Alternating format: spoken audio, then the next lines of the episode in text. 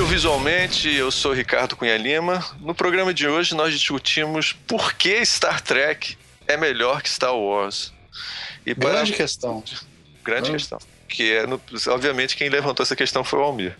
É, quem participou do programa, além do Almir Mirabô, foi Rubens Paiva, que é editor de arte do jornal O Globo e infografista, Silvio Gonçalves, que é, é roteirista e já participou de vários programas com a gente, e, é claro, Leonardo Cunha Lima, o nosso cineasta de plantão.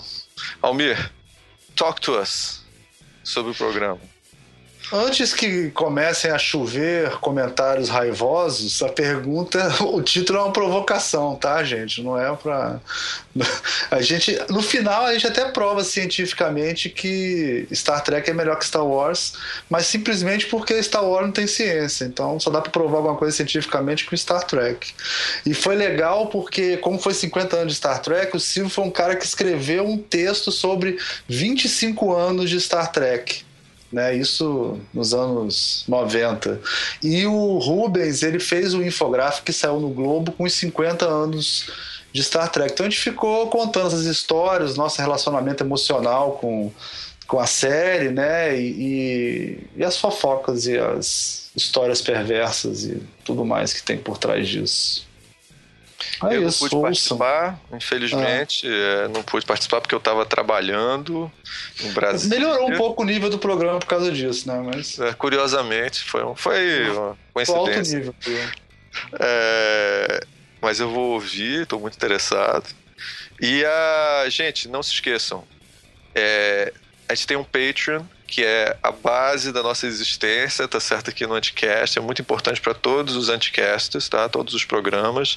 Não esqueçam de dar like tá? Em todas as mídias que se encontrar a palavra visualmente, tá? Visual mais mente.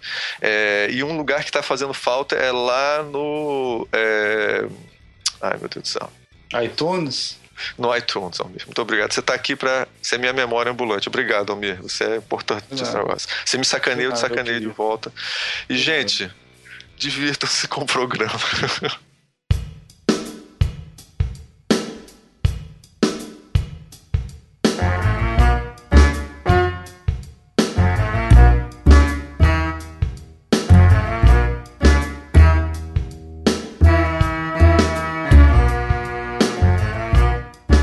é mais um Visualmente. Hoje nós vamos tratar de uma questão muito relevante para civilização ocidental, que é por que Star Trek é melhor que Star Wars. I've seen Star Trek. Star Wars, the superior franchise. I have been a Star Trek fan since I was six years old. But I find Star Wars the superior series. Star Trek is the best. Everyone knows this. Star Wars for life. E para isso, eu chamei aqui o Leonardo Cunha Lima. Fala um oi aí, Leon. Vida longa e próspera, todo Nosso mundo. Nosso cineasta de plantão. Nosso outro cineasta de plantão, Silvio Gonçalves. Fala aí, Silvio. Boa noite, gente. E nós trouxemos hoje o, o, o Rubens, que assim, o que, me, o que me animou muito a chamar ele foi que ele fez um infográfico muito legal dos 50 anos da, de Star Trek. Aí eu descobri que ele é nerd mesmo, porque essa coisa de nerd é uma coisa que a nossa geração ainda esconde, né, Rubens? É isso aí. então dá um oi aí. Olá. É, então a ideia foi a gente se encontrar hoje para falar disso. Logicamente a pergunta é uma provocação, né? É uma, o título é uma provocação que é ótimo para chamar público esse tipo de coisa. De, a gente está aprendendo as manhas da internet. É, é, não é provocação, não. Vou brigar aqui. Não, não. Inclusive não, não dá, não dá. Não dá pra comparar uma coisa que é de ficção científica, que nem Star Trek, dá com um negócio de mágica e, e Muppet que nem o Star Wars, né, cara? Não dá Sim, pra comparar as duas coisas. Assim. não, não, dá. Eu tava, eu tava preparado pra ter, ter Star Trek. Depois eu vi vou mudar de time. Ah. Nerd é foda, né? Nerd vai gostar de Guerra nas Tronos também, não tem jeito. A gente é bipolar, cara. Não, é. Exatamente. É, não, é, eu é fui o maior fã de Star Trek do mundo quando eu vejo Star Trek, o maior fã de Star Wars do é. mundo quando eu vejo Star Wars. Eu tenho um filho é, chamado Lucas, eu não posso. Mas o título, eu acho o título bom. Depois a gente faz a forra, a gente faz porque Star Wars é melhor que Star Trek. Né? É, Verdade. Eu acho que a gente podia começar falando um pouco dessa nossa relação com essa franquia, que nem o Silvio falou, né? Quando a gente vê um, a gente ama, quando vê o outro, a gente ama com as franquias todas em geral, assim, né? E aí eu queria começar perguntando como cada um de vocês conheceu, né? O, o Star Trek, como é que foi essa primeira aproximação? E, e, e por que que você acha que ela é muito mais foda que aquela franquinha do cara com, de preto com asma lá, cheio de Muppet do lado? Vamos começar com o Rubens? Vamos lá, já que você Opa. fez o infográfico aí, você tá sabendo, tá tudo na cabeça, né? Tá, tá sim. Fiz muita pesquisa. Bem, é, o interessante é, do, do, meu encontro com, com Star Trek é que, a princípio, eu não, não era o meu seriado preferido, não. Eu tive um contato com isso muito cedo ali, eu não, não lembro bem, volta dos meus 10 anos, eu acho. Ixi, estão me ligando aqui. Pode entrar.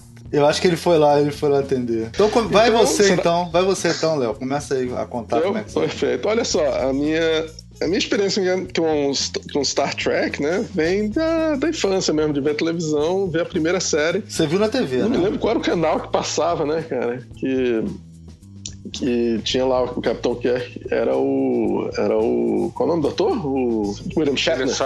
É, dependendo da é. idade, era.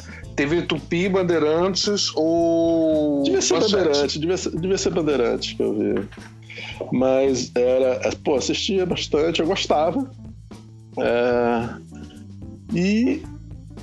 E na época não tinha muita. Depois teve Buck Rogers, né? Teve Battlestar Galactica, mas, mas no começo não tinha muita, muita opção de, de, de ficção científica na televisão, não. Né? E depois depois vendo os filmes, né? O filme, eu me lembro quando saiu no cinema o filme, eu não tinha idade para ir pro cinema para ver o primeiro filme do, do Star Trek. E ele pegou uma fama de ser um filme chato e meio ruim, né? Cara, isso, isso que você falou é interessante, né? Já é uma diferença, né? Star Trek é mais adulto que Star Wars, né? Isso... É, e ele fe... e eu me lembro depois gerais. eu assisti. É, não, em linhas gerais. E, ele... e eu me lembro que quando eles fizeram, que foi o Robert Wise que dirigiu o primeiro, primeiro Star Trek, o primeiro filme, é, que é um diretor que já fez ficção científica, é um ótimo diretor, né? Ele tava velho quando ele fez esse filme. E ele fez muito em cima parou, né? É, ele fez muito em cima de 2001, né? Então tem cenas sim, longas para mostrar a nave e tal, longas demais, né? Então o filme, o filme tem problemas sérios.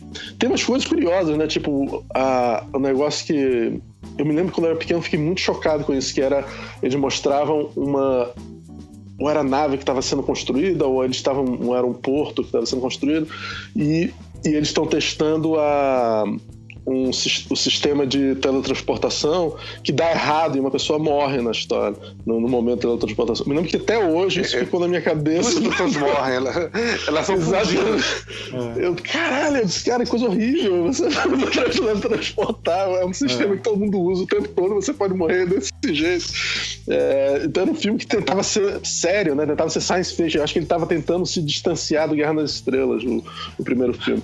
Depois eles fizeram os outros filmes da minha infância você vendo o segundo filme é, e o terceiro filme, é uma experiências muito, muito positivas. Eu fiquei realmente mais fã com os filmes, tipo o.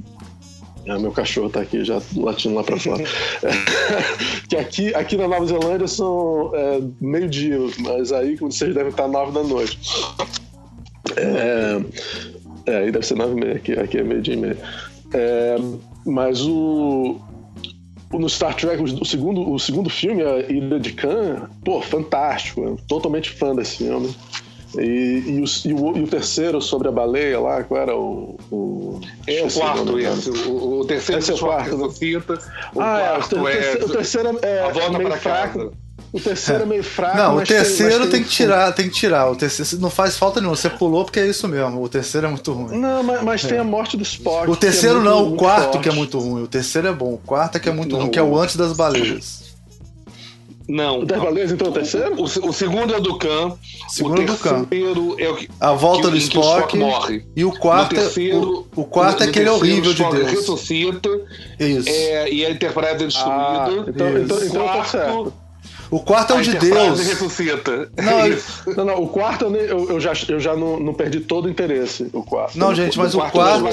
Não, o quarto é muito bom. O quarto. O quarto é o de volta para casa. De volta para casa, das baleias.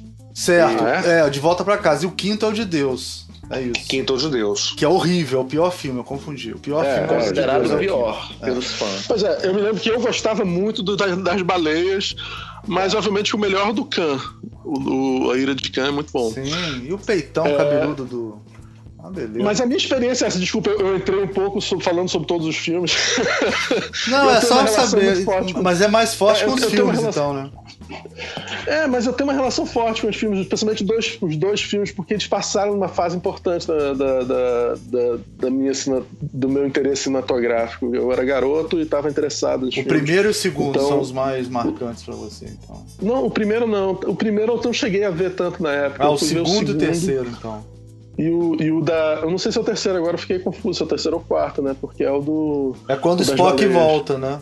Ah, não, então é o segundo é, e o quarto. Das, é o segundo. É, o das baleias. O das baleias que se passa na Terra. Isso. Hoje, baleia é o 4, nos anos 80. É isso. É o 4. É o 4. Então, então o segundo e o 4.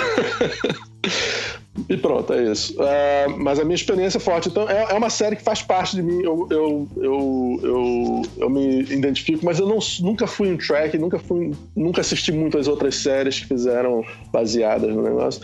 Então, até quando quiseram fazer esse programa, eu disse: olha, se quiser que eu não esteja presente, eu não tô. Eu não fiz muita pesquisa para esse programa, porque eu sabia que o Silvio e o, e o Almir estariam presentes, já teriam feito pesquisa suficiente para todo mundo, ou saberiam já o suficiente. Mas, mas estamos aí. E você? pessoa, pode falar. E o Rubens voltou aí? Não, acho que não. Tô de volta. Tá de volta. Então vai você, Fala Rubens, então, Rubens, agora. Como é que foi Vamos o seu. Lá. Você já sentiu que entrega a idade, né? Quando começa a falar como é que conheceu é. Star Wars, Star Trek entrega a idade. Eu acho. eu acho que uma coisa bacana do, do Star Trek é o seguinte: se você é muito novinho, você não gosta porque o foco dele não é esse público infanto-juvenil, né? Ele Sim. tem aventura e tal, mas Sim. Nunca o foco foi esse público mais novinho. Então quando eu, quando eu, eu me dei, me deparei com Star Trek, eu achei meio chato, assim, eu preferia o Buck Rogers, preferia é, Perdidos no Espaço, Túnel do Tempo, Terra de Gigantes, para mim todos esses seriados eram melhores que Star Trek. Cada, cada vez se entrega mais, né? É. Túnel do Tempo. E, e, mas eu sempre fui muito fã de ficção científica e, e, o meu irmão mais velho também. E ele já me alertava que eu não gostava tanto de Star Trek porque eu não estava entendendo, assim, as entrelinhas, né? Bom. As referências que o seriado fazia, principalmente com os problemas contemporâneos, né? Os sim, grandes, sim. Guerra, as grandes questões e debates da época. Então, assim, ele tinha razão, né? À medida que eu fui envelhecendo e fui pegando as reprises, eu fui me apaixonando por Star Trek. E, para mim, é a melhor série de ficção científica de todos os tempos. Assim, não há. Não tenho nenhuma dúvida. E em relação ao Star Wars, é, é, óbvio que quando eu assisti Star Wars pela primeira vez, eu achei incrível e era a melhor coisa que eu já tinha visto no, na vida e tal. Mas eu acho que o, o, o universo do, do Star Wars, ele, é, ele tem pouca é, é, mensagem nas entrelinhas. Eu acho ele uma diversão, um pacote de diversão mais simples. E o, o Star Trek não. Tanto que os astronautas, astrofísicos, cientistas de, das mais diversas áreas sempre citam Star Trek. Sim, né? eles são Star muito Trek mais incita, fãs, é, mais científicos, sem dúvida. Incita o, o, a curiosidade científica é, genuína, né? Não, eu acho também que tem o, o, lado do Star Wars não é uma coisa necessariamente de nerd, especialmente quando ele foi, quando ele saiu, ele conseguiu passar desse, desse desse. Ele não ficou uma coisa que só nerd gostava, é uma coisa que todo mundo gostava.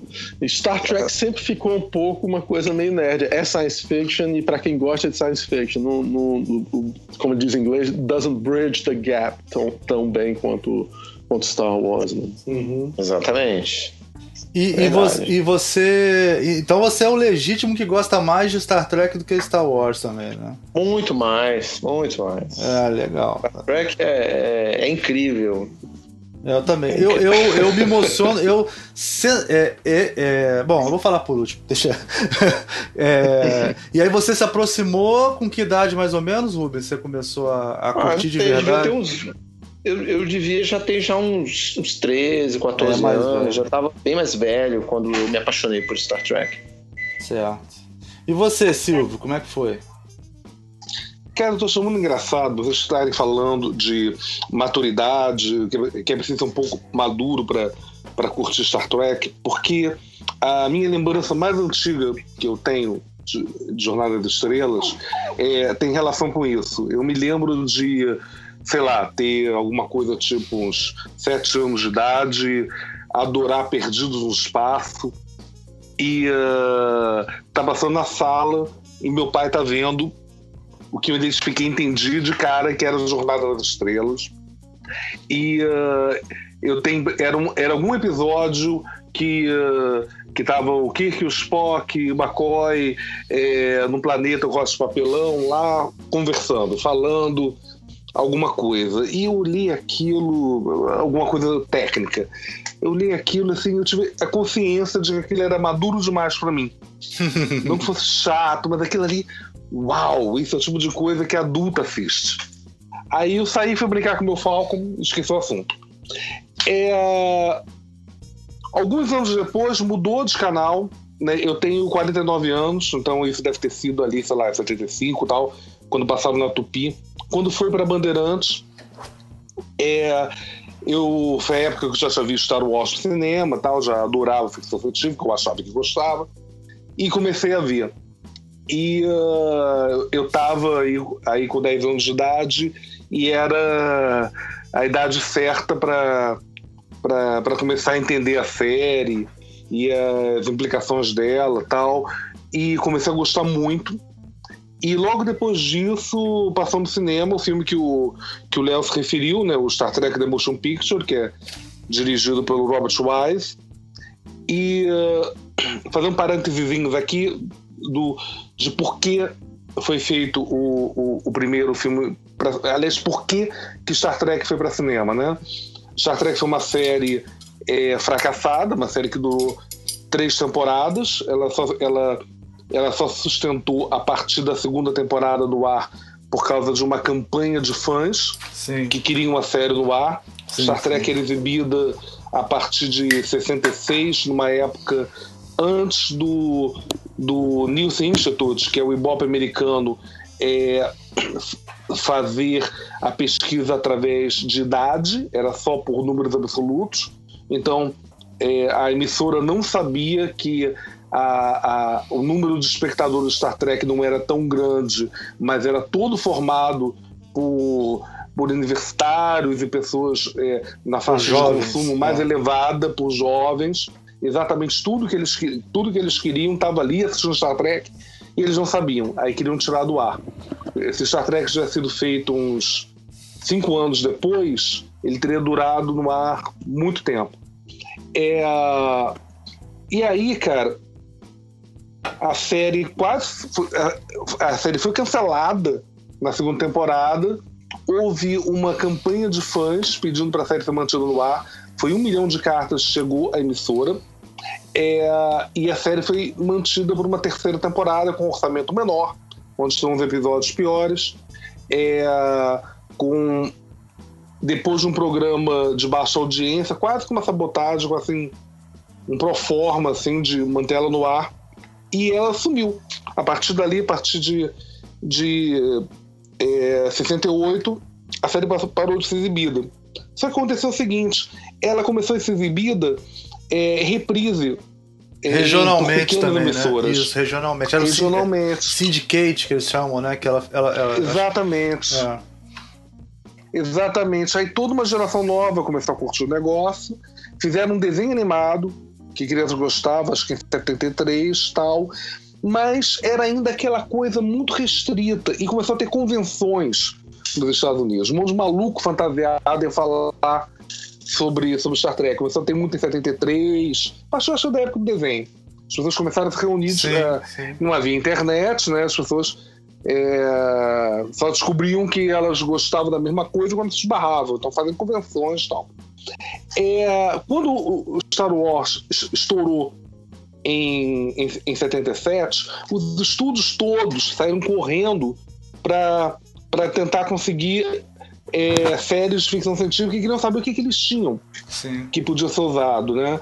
Aí alguém da Paramount falou: peraí, peraí, a gente tem os direitos de uma de, de uma franquia de, de ficção científica. O que, que é? Star, Star Trek. E estava assim meio nublado, vocês não lembravam bem. Estava tendo movimentos da Star Trek de novo para televisão, numa, numa série de TV. O Roddenberry, que foi o criador da série, estava à frente disso. Com o sucesso Star Wars, começaram a injetar dinheiro nessa série para a produção dos episódios. Só que Star Wars continuava fazendo sucesso. Vocês lembram? Ele ficou meses em cartaz, né? Então eles falaram para tudo, para tudo, a gente quer essa série no cinema. Então o, essa impressão que a gente tem, Léo, do, do, do, do, do primeiro filme ser mal agembrado é que foi é mesmo. Porque... Ele foi muitas pressas.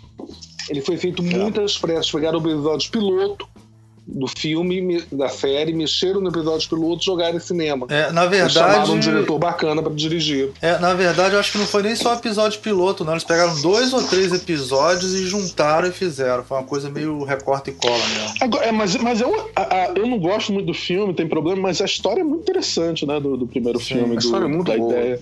Cara, esse é muito boa. É uma pena, é uma pena que vocês chegaram tão bom.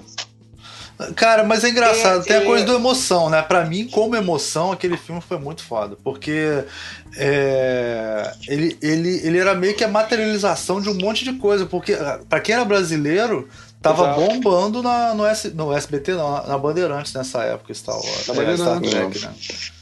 Então eu tenho um sentimento é, de caraca. De ver e tem a impressão que era a melhor coisa que eu tinha feito na minha vida, né? É. O primeiro minha vida, eu acho. Tem, tem bastante mérito. Mas assim, eu acho que o, o pessoal reaproveitou né, esse, esses roteiros do Star Trek Fase 2, né? Que era o nome desse seriado. Isso, exato. Sim, uhum. sim. Gene Roddenberry tentou emplacar. Mas assim, o Robert Wise e o, e o próprio Gene, eles é, tentaram levar para o cinema uma, uma, uma, uma, essência de Star Trek que a gente nem conseguiu ver no, no seriado, porque é bom lembrar que o Jim, no, no, no piloto, ele tinha ideias ainda mais arrojadas para botar uhum. papéis femininos maiores, para ter sim, sim. discussões sobre é, questões interraciais e tal. Então, o, dizem né, que o, o Fase 2 ele iria conseguir finalmente ser mais ousado com algumas coisas. Então parece que o, a personagem da Ilia, que é aquela moça carequinha que, do primeiro filme, certo. ela teria um uhum. papel é, de destaque na, na série. Ela seria ela, talvez. É, muita coisa do fase 2 foi reutilizada depois do Next Generation. Isso. A Ilia virou a Diana Troy. Uhum. Exato. Ah, é? Seria um papel muito importante essa feminina. E no, no filme acabou que ela é uma personagem importante, sim, mas ela não, não, não, não é marcante, né?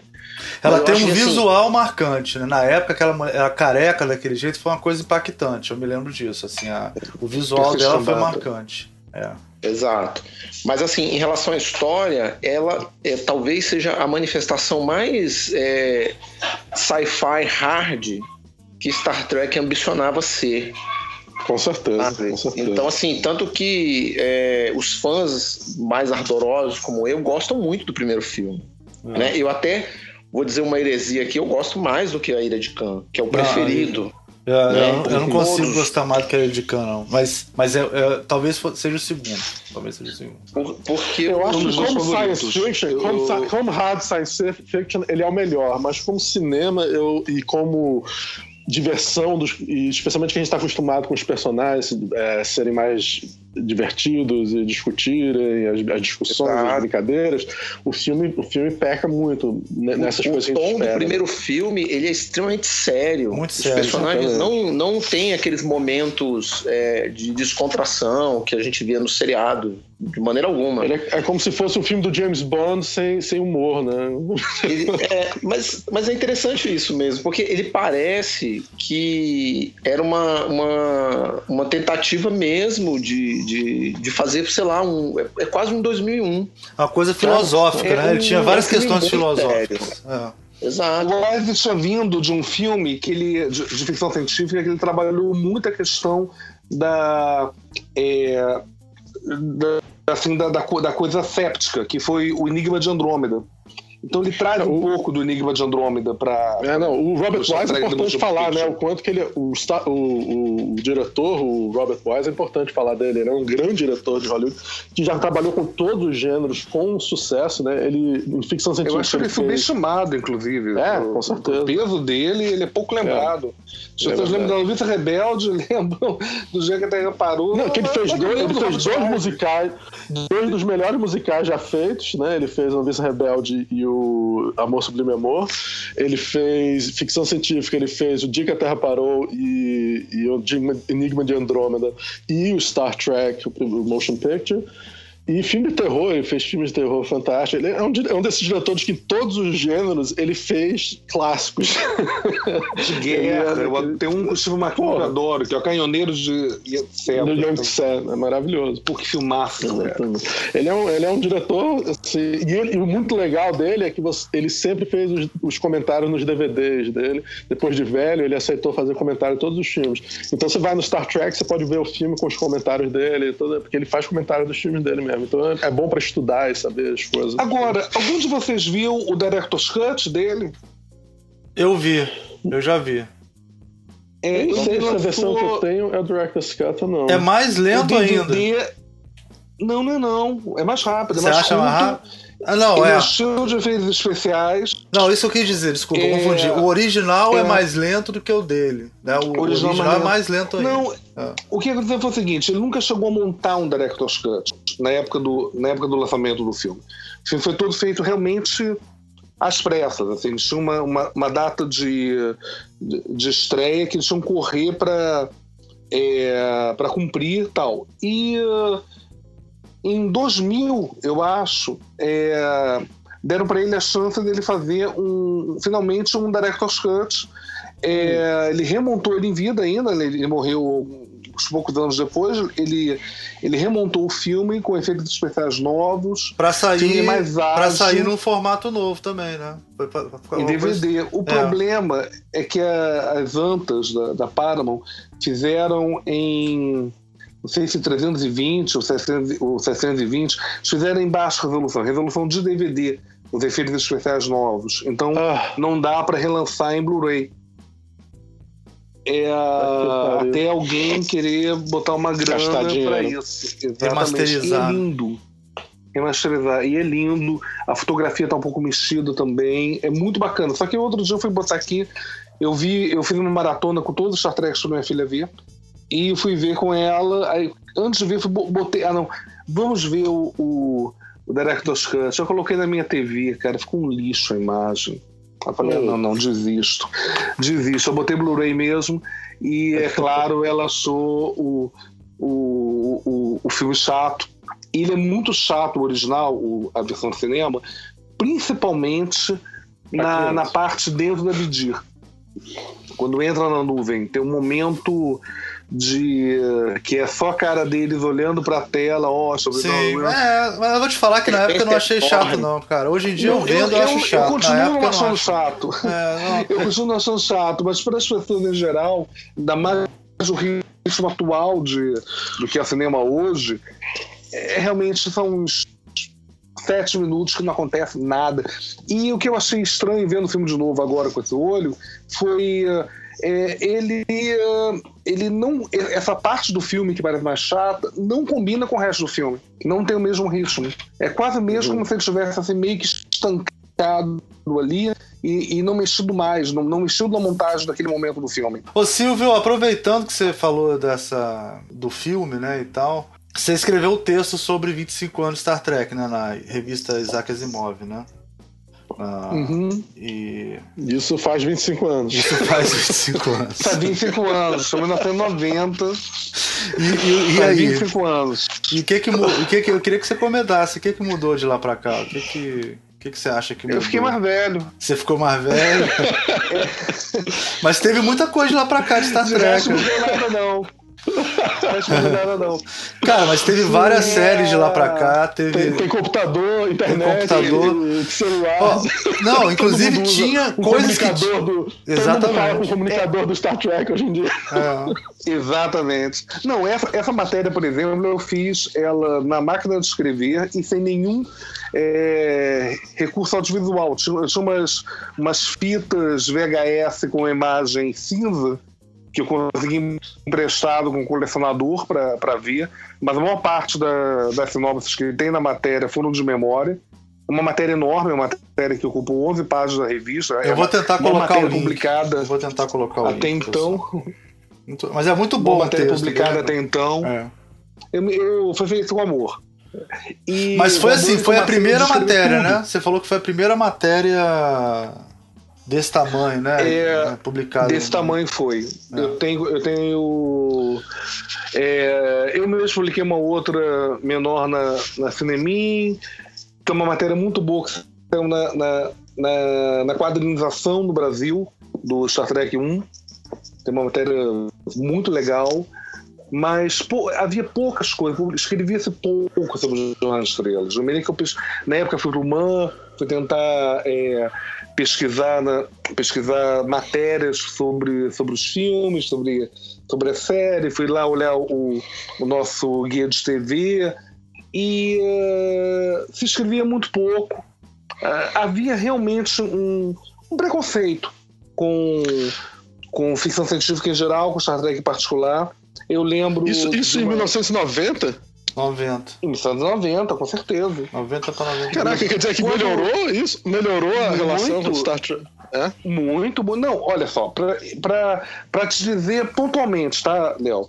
É, quando o Star Trek 3 saiu, é, eu me lembro de uma matéria no dia, do crítico do dia, que falava assim: ah, Star Trek é aquela série é, de rochas pintadas, de rochas de papelão pintado.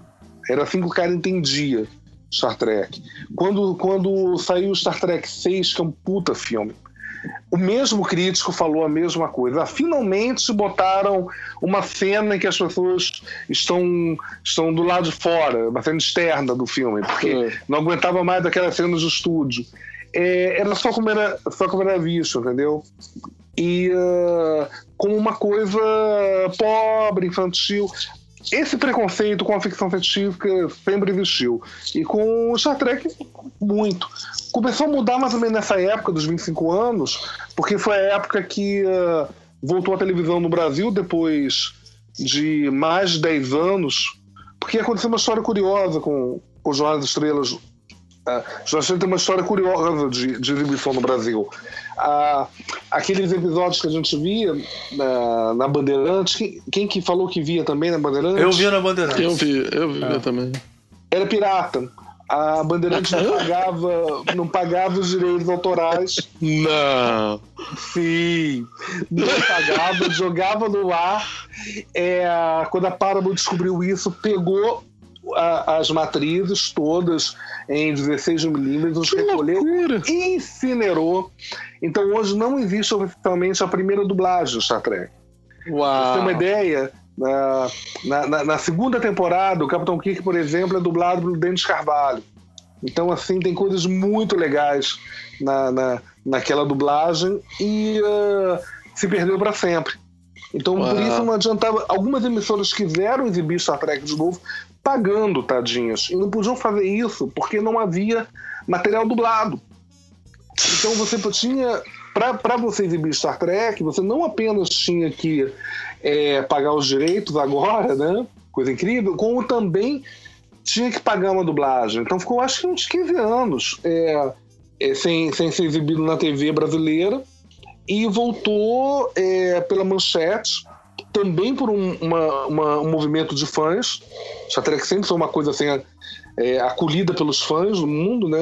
É, houve um movimento de fãs querendo Star Trek de volta e a, a Manchete pagou a VTI por uma dublagem, uma dublagem é, bem feita e, e, que, e que é exibida nessa dublagem, creio que até hoje, quando é exibida na televisão, essa dublagem ainda.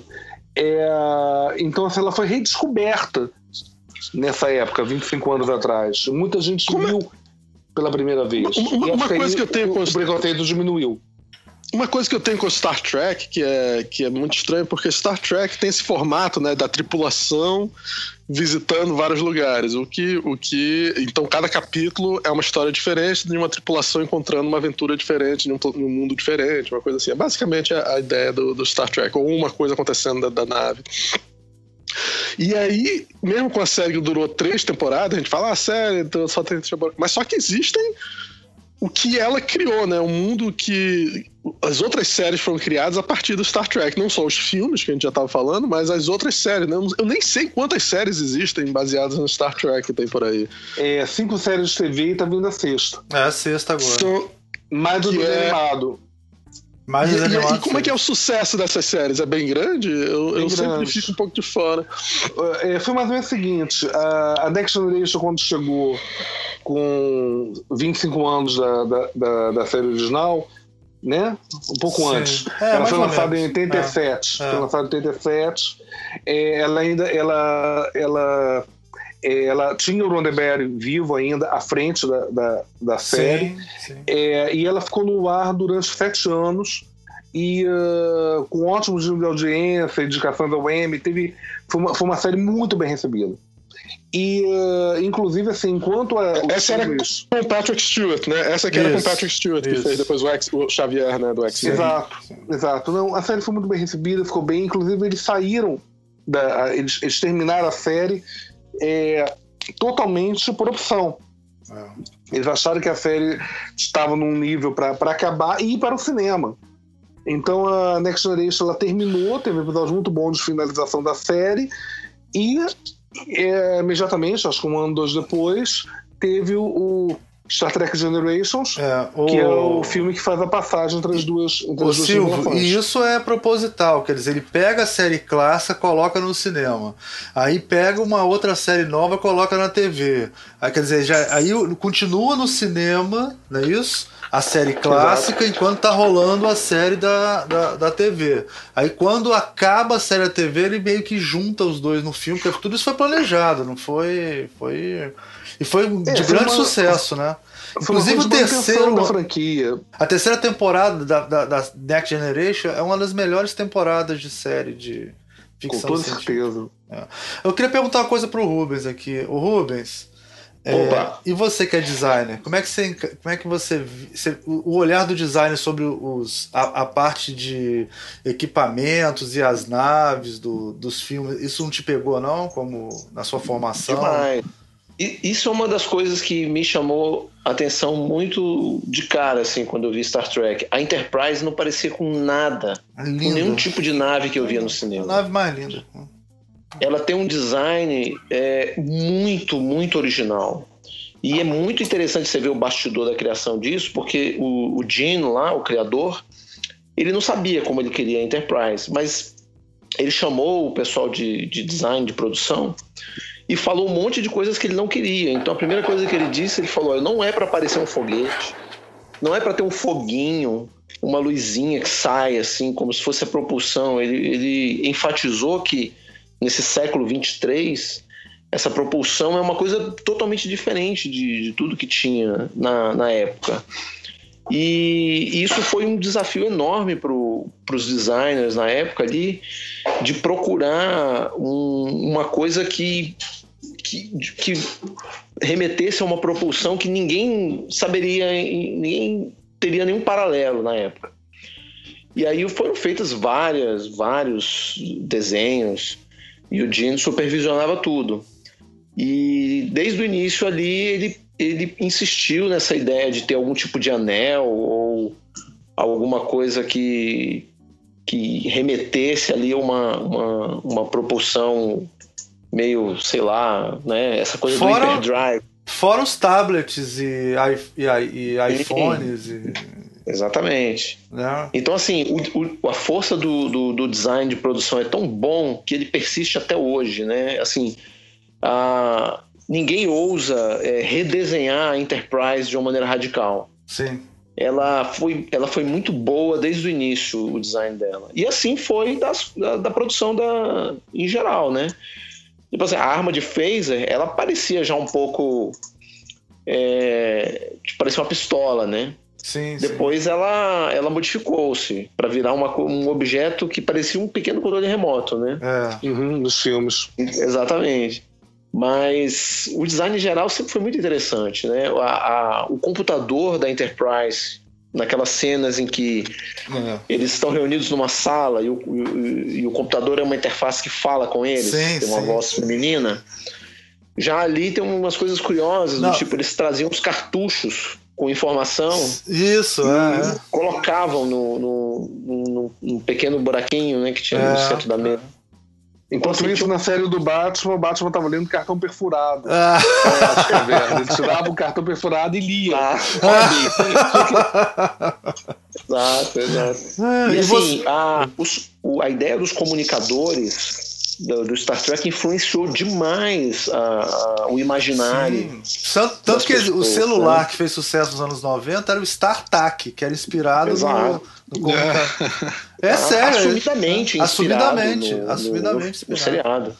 No seriado. Exatamente. Não, e, e, é muito legal isso que você falou, né, dos phasers que, que parece um controle remoto, essa simplicidade, né? Eles Isso. podiam ter feito uma arma com cara de arma e com cara mais que dá medo ou qualquer coisa. Não, mas é quase como que é aquela coisinha. Ah, ele também funciona como phaser. E, e, e tem muito Olha. negócio de você mudar é. o sistema. Aí, aí, ele pode stun, quer dizer, é simplesmente da cor doar o cara, ou, ou, matar. Ele tem várias, várias, tem várias ideias muito boas. eu me lembro quando era garoto, até o barulho da de abrir a porta e fechar a porta, o, o sound design da, da é. e, a, e, o jeito que a nave, quando ela viajava no, no sei lá, o hyperdrive dela aí, sei lá como é que se chama, que fazia aquela, ficava aquela linha assim, quando ele passava, que era muito legal também, pô. Olha, os conceitos eram tão avançados, se vocês repararem, na época, e eu boto incluso aí um pouco o Star Wars, as pessoas veem o espaço por uma escotilha, é um vidro que você vê lá fora. Star Trek não é assim. Star Trek é aquilo que você tem ali na frente, é um telão. É um telão. É uma espécie é. de L, L é, de LED dos Seria anos um LCD 60. hoje em dia. É. Exato. Exatamente, você não, não estaria vendo as coisas lá fora, porque. Exatamente, porque a, o espaço ele é vasto demais. A ideia de você ter uma nave que tem um vidro para você ver o que tá passando lá fora é totalmente idiota.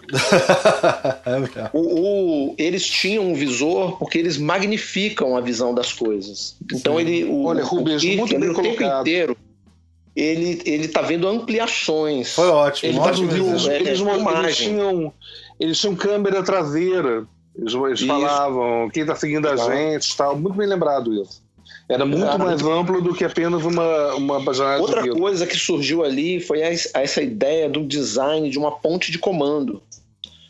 Então aquele, aquele design que criaram ali, o capitão sentado numa, numa cadeira no centro, tem um navegador aqui e tal ali, é, um, é uma coisa que foi criada para série. Muita gente acha que, que é, navio de guerra, não sei o que, tem esse design, mas não é bem assim não. É diferente. É, lembra um pouco uma dinâmica de, de, submarino, né? Um pouco ali, não sei, é. tanto de. Mas, mas com muito mais espaço. Exatamente.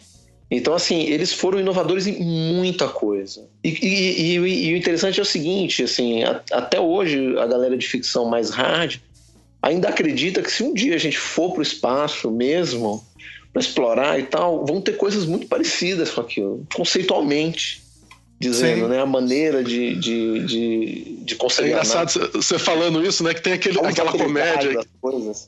Tem aquela comédia, né, que fizeram baseada, inspirada no Star Trek sobre um, um, um grupo de, de alienígenas que vivem num mundo Sim. onde eles assistem Star Trek ou, ou algo tipo é. Star Trek. Galaxy Quest.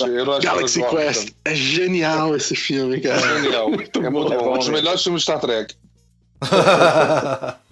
Exatamente. É. É uma grande homenagem, né? É, é muito bacana. É, o, o, na verdade, tá, tem várias coisas né, de funcionamento, né? Porque realmente é uma frota, né? Então é, é relacionado à marinha, né? O natural seria que fosse. Apesar das pessoas entenderem, ah, tem que ser piloto da aeronáutica, não. Se você está navegando, né, tem que ser marinha e a exploração, então é muito mais relacionado à marinha. Não, aliás, e, e tem uma coisa. muito esse, esse, lado político do, do se eles são. Se eles são se eles são é, é, militares ou se não. Se eles são militares ou é eles são uma federação, é, exatamente. Na verdade, é, como se eles fossem um cientista super armado, sei lá, né? E, é, mas aí, olha, mas é, mas é interessante, interessante, uma coisa interessante é falar, só complementando o que você está falando, Rubens, depois eu. É, é que essa coisa da ponte, né, por exemplo, o, o, você nota que as, a divisão das coisas, por exemplo, o Chekhov, né? É um cara que é meio um que sabe engenharia, sabe navegação, sabe pilotar o avião e pode mexer com comunicação. Quer dizer, aquela coisa das camisas tem uma certa divisão naquilo ali, né? Depois foi mudando com a história, uhum. né? E tal. Mas, claro. mas só que tem alguns que, que operam tudo. E, a, e uma nave espacial é, é assim também, né? Você pode ver em, até em outras ficções científicas, tipo Perdidos em Marte ou, ou Gravidade, que é, todo mundo sabe como é que funciona todos processos, né? E Star Trek é já tinha isso. das camisas, né? Que, que eles tentaram tirar um pouco disso que acharam que era brega no, no A Ira de Khan e não sei o quê. E agora com essa nova, nova trilogia, eles voltaram direto com essas camisas é. que funcionam muito bem, né? Pois é, é, uma coisa bacana sobre a questão militarista que tem um pouco ali em Star Trek é o seguinte: o, o conceito original do Gene era que não tem nada a ver com o militarismo, né? A sim, Frota Estelar sim. é um corpo de exploradores, de cientistas e tal. Essas designações capitão, é, alferes e tal, era uma, uma alegoria a essas coisas dos exploradores náuticos, né? E tal. Uhum. Só que assim, o interessante é que o, o Nicholas Meyer, quando ele pegou a Ilha de Khan para fazer, ele, ele queria é, enfatizar um, um, ele queria um filme de ação e ele queria enfatizar o lado é, frota estelar militar. Então é, foi uma, uma coisa dele mudar os uniformes do, do, da frota, né? Há uma mudança radical dos uniformes, porque Sim.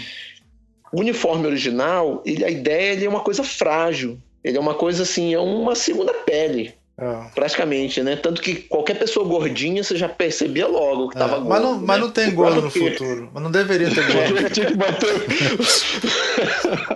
o, o diretor Nicholas Meyer, ele, ele achava que era tudo muito soft ali e ele não gostava dessa, desse abrandamento que tinha no, na, na, série clássica e tal. Então ele militarizou de propósito o filme.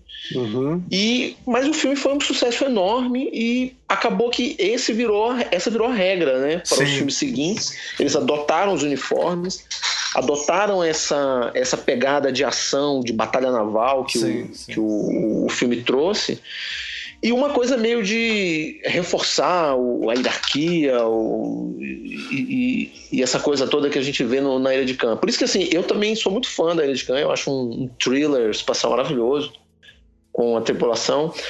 Mas eu entendo que ele foge um pouco da, da, da pegada original. Da origem. Mas, o, o Rubens, você não acha que no começo da série eu, eu, eu não sei, eu via, eu tinha essa sensação e eu revendo os dias eu vejo claramente a representação terráquea da, da, da federação na época, na época da Guerra Fria, é como se a federação fosse a OTAN. Ela é uma, uhum. ela é uma força de vários países de paz, que é a OTAN se diz de paz, né? Só que na prática não é. Mas ela é tipo assim para apaziguar guerras, para resolver problemas. Então eu sempre vi, quer dizer, eu, eu concordo com você, é, é, mas é uma força de paz. Mas é uma força de paz tipo a OTAN, sabe como é que é? Se tiver que ir lá para apaziguar, eles também vão para apaziguar, assim. Sabe uma coisa que é, é muito e a Enterprise... Fala, deixa o Rubens falar, depois você fala. Não, não, tudo bem, tudo bem, fala. Uma coisa que é muito curiosa em Star Trek, que passa desapercebido porque não é um fã muito ardoroso, é que assim, o, o, a humanidade ali, o background de Star Trek é uma humanidade que já superou a fome, as guerras, os conflitos internos. O, o não existe dinheiro. no universo de Star Trek não existe dinheiro. O Capitão Kirk não é pago. E o, o, um dos regimentos ali máximos do, da frota estelar, a diretriz primeira diz que eles não podem interferir na evolução, né, no curso evolucionário sim, de uma sim. outra civilização. Isso aí, esses backgrounds interessantes, já mostra que o universo do que o Gene queria mostrar é de uma humanidade elevada, com um valor sim, moral, sim. ético extremamente sofisticado. Sim. Então, assim, o Star Wars, os lasers, todos lá, os blasters, são para matar. É. E no Star Trek, não. Eles estão em tonteio. O primeiro, o, o, ele é regulado sempre em tonteio. A opção, sempre quando o, eles se metem em alguma enrascada, eles fazem questão de dizer assim: coloquem o. ajustem o phaser. É, então... Porque o phaser, originalmente, ele está em tonteio. Eles nunca estão é, ali para brigar com ninguém. Eles nunca querem é, é, dar uma de cowboys espaciais. Não, e, e sempre então, resolve no papo, né? E muitas vezes resolve no papo, né? O que, que você ia falar, Silvio? Desculpa, o que você ia falar, Silvio? Antes. Não me lembro qual era o que eu estava Ah, desculpa mas, te interromper, cara. Mas eu concordo totalmente com o Rubens e uh, tem essa coisa de, de que o, o universo de Star, de Star Trek, assim, idealizado pelo Roddenberry, ele, ele parte de, de uma distopia que se tornou uma utopia. Né? Houve alguma, algum cataclismo na Terra em algum momento que fez com que todas as nações tivessem que se unir e, e, a, e essa união levou o mundo para uma é, uma sociedade utópica e uma. E o melhor símbolo disso é, é, o Chekhov, né? Que, tá, que faz parte da tripulação russo, né? Que faz parte da tripulação, que era que assim, Exato, na época era bem forte, né? do do Ronenberg, né? Que ele ele quis desde o começo que a tripulação fosse multirracial. Sim. Então, embora você tenha é, três caucasianos no, no, no, nos papéis principais, um dos caucasianos, na verdade, é um alienígena. É vulcano. Sim. É vulcano. e, e todos os outros, eles são, de, eles são de alguma forma, é, eles pertencem a alguma nação da Terra. né? A Aurora é. Não, e eles têm sobrenomes é, da sua, do seu lugar. É a Aurora, né? Tem, tem uma negra que é Aurora, não é nem o nome Mrs. Jackson, não. É o nome. é, exatamente. E não, e assim, isso é, para a gente hoje isso parece óbvio. Em, em 66 não havia, ninguém ia botar. É, imagina, é, você tem um, um, um japonês é, como oficial em posição de comando na, na poucos anos de depois da Segunda né? Guerra Mundial. 20 anos depois da Segunda Guerra Mundial, praticamente, entendeu? Então, assim, era muito corajoso. E essa coragem, na verdade, ela vinha de um, de um, é, de um ímpeto futurista, é, humanista do Ronneberry, né? Ele achava é. que a é. humanidade podia melhorar, né? Havia um futuro brilhante. E eu acho até que vale a pena falar do, do episódio que foi, que foi chocante na época, foi importante, que era quando o Kirk beijava o Hura, né? O, e Esse episódio ele chegou a ser tirado do ar por algumas emissoras, principalmente no Texas. É, tiraram, a, a, a, foram avisados e, e fizeram a, a, a cena cair na, enquanto era Impressionante, né? Impressionante. É, né? É não, e detalhe, a Uhura né? ainda é. Chocar, é pra não chocar as crianças, né? Coitadas, é. ver uma coisa claro. dessa. A Aurora era, era linda como eram lindas todas as mulheres do, do, Star, do Star Trek, né? Quer dizer, não, tinha isso. Tinha, não tinha, ela não era uma categoria baixa, toas eram lindas, inclusive a Aurora, é. né? É. E todas com as pernas de fora, né? Porque todas com as pernas saia, super né? de fora. É. verdade, verdade.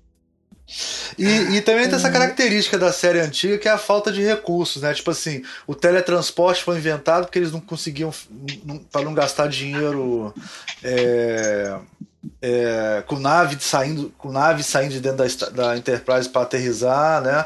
O planeta M ele foi inventado, classe M foi inventado porque é sempre igual, né? O, a pedra de papelão, sei lá o quê. É tudo classe M e, e já tá bom demais. M de merda, né? É. É. E, e num dos primeiros episódios, eles chegam num lugar que eu acho que parece a Roma Antiga. Uh, parece algum cenário, algum cenário não, já utilizado de algum filme que eles estavam usando. E e o Spock fala em desenvolvimento paralelo. Acho que ele fala, não, não sei se é nisso, acho que nunca é que parece com, com época nazista. O Spock usa é. o termo desenvolvimento paralelo. Uhum que é muito legal, porque aí resolve tudo. Você pode chegar e ter um planeta que parece a Grécia sim. e teve desenvolvimento paralelo com a Terra, pronto. Sim, sim. Aconteceu Não, o da Grécia, na vários, verdade. É, tinha vários o da Grécia, na verdade, tipo. eles vão para um onde tem. sobrando no estúdio. É. Exatamente. É. O da Grécia, na verdade, eles vão para um planeta onde os deuses gregos, os deuses gregos, os deuses gregos estavam e todos morreram, só sobrou Apolo. E aí, Isso. o Apolo é, é, a, é a famosa cena da mão, vem uma mão verde e agarra a Enterprise, assim. Que é citada no filme novo, né? É, exatamente, a famosa cena da mão verde. E outra coisa que o Rubens falou também, que eu lembrei aqui agora, o Rubens falando do. Hum. dessa coisa do computador que a gente conversa, né? No, no filme das baleias, tem uma hora que o Scott tem que fabricar alumínio transparente, né? Para fazer um aquário que suporte a baleia lá dentro, né? E aí ele é chega numa fundição e tem um computador, na época, sei lá, um 486, maluco. Um computador assim, tela verde, sabe? E aí ele tenta falar com o computador. Não, não, né? é. Aí ele olha pro computador, ele olha pro computador, aí o cara chega e fala: É esse aqui é o computador? Ele falou: É esse. Putz, aí ele olha pro computador: Computador, por favor. Aí o, aí o cara, não, não, usa isso aqui. Aí ele dá o mouse, aí ele vai e pega o mouse igual um microfone e fala assim: computador, eu preciso fazer uma equação. aí o cara, não, não, você tem que digitar aqui. Ele, putz, é, aí faz assim, aí faz... Isso é genial, né, cara? Isso é muito é bom. Muito bom. É, é muito, bom. bom. É muito bom. É muito legal. O humor, o humor, da, o humor da série sempre foi muito bom, né? Tanto é que essa é a decepção sempre. do primeiro filme, né? Sim. Eu acho que uma coisa bacana também é o seguinte, é que tem a aventura, tem as mulheres de minissaia, as brincadeiras, as implicâncias do, entre os personagens, mas é, eles sempre tentavam é, fazer um, um, um, tipo de questionamento ali filosófico interessante, com essa pegada sci-fi mesmo. Com um, uma genuína é, é. ficção científica, sabe? Isso é uma coisa que foi se perdendo, infelizmente. Ô, Rubens, eu, né? o meu coração bate igual o seu, cara. Eu tenho uma sal... eu gosto de Isaac Asimov. Eu gosto. Sabe como é que é? Eu, eu, eu, gosto de ficção científica clássica que, te, que no final chega uma utopia, o ser humano evolui para uma coisa melhor. Eu, eu, eu, chorei quando vi inteligência artificial, entendeu? Eu sou. o, o, eu, concordo plenamente com você. Hoje em dia, a nova ficção científica que tem é, vários caras legais, né? O Média Vila e tal, essa coisa distópica, que fica focada em, em em, até em coisas sociais também e tal, né? Eu acho interessante. Mas o meu coração bate muito mais forte com, sei lá, a trilogia lá do C. Clarke com o Rama, do, da nave que vem, sabe? É. Eu, eu, eu, também me. Inclusive parece muito com, com o filme das baleias também, a, a nave cilíndrica, Sim. né? É.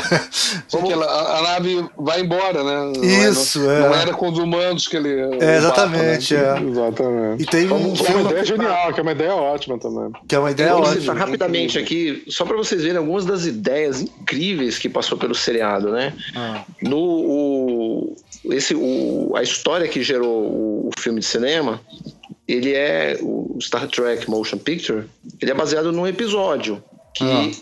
o, a tripulação encontra uma sonda que era da Terra, só que ela ficou inteligente, ela criou vida né? Porque ela acabou nas mãos de uma, uma super raça de, de seres robóticos que deram um upgrade nela e ela criou consciência. Então, assim, isso é muito interessante. Isso é uma coisa, é digno de um Arthur C. Clarke mesmo. Uma uhum. história como essa, né? Em outro episódio, eles estão no lugar onde nunca foram e eles encontram um, uma série de aparelhos lá, parece uma boia, né? Uma coisa é, um peão espacial, assim, que fica impedindo a passagem da Enterprise. Não sei se vocês lembram disso.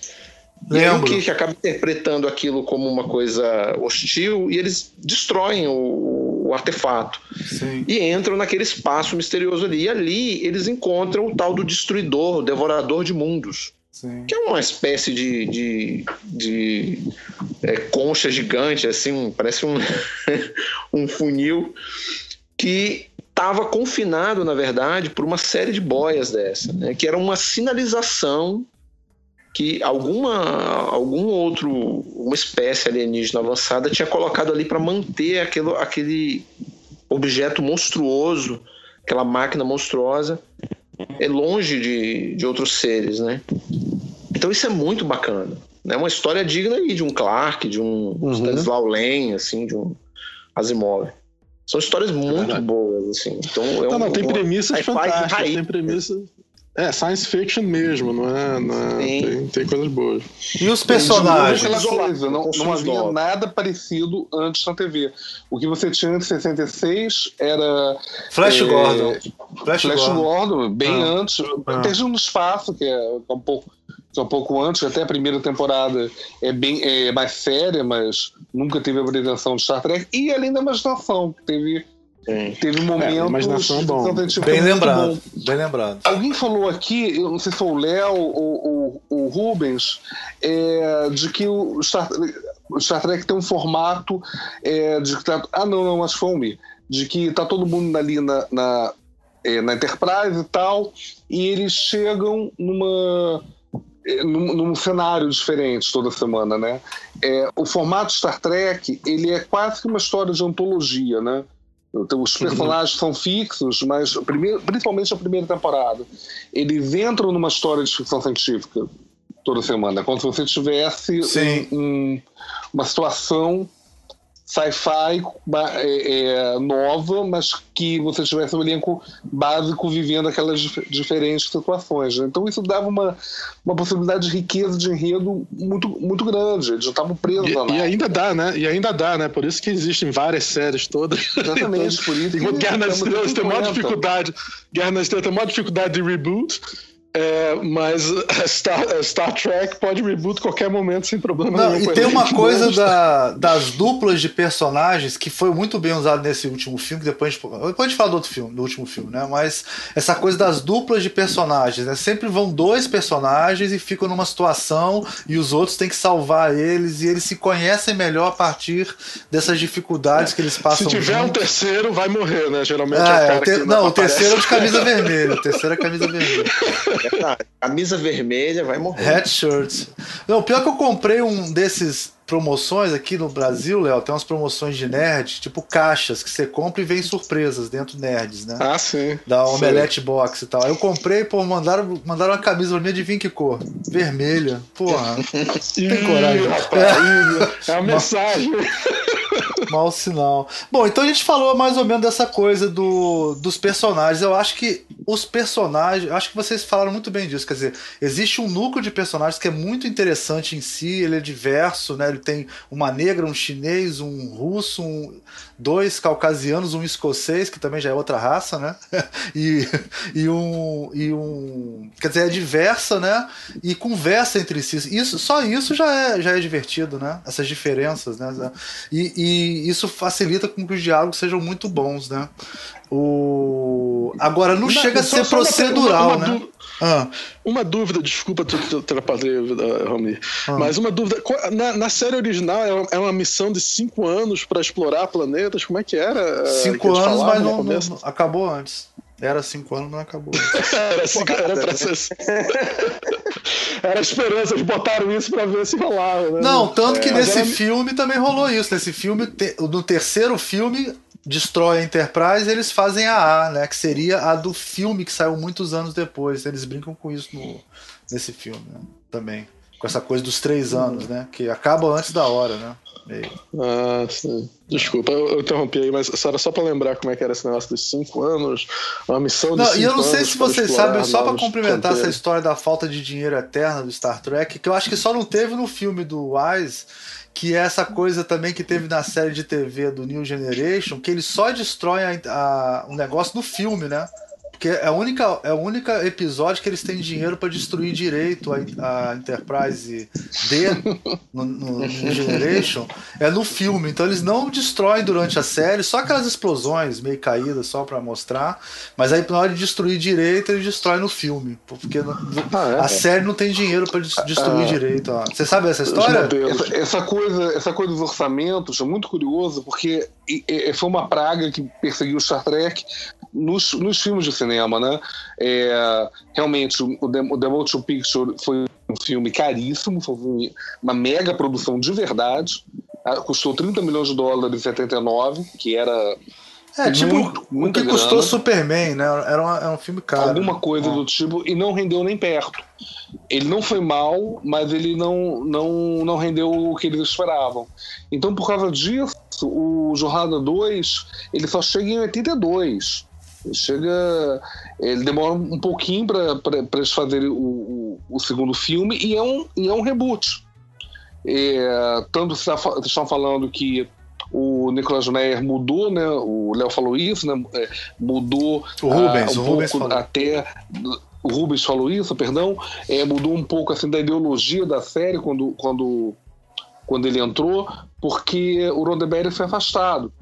É, ele não entrou como produtor na, na, dos filmes. Foi.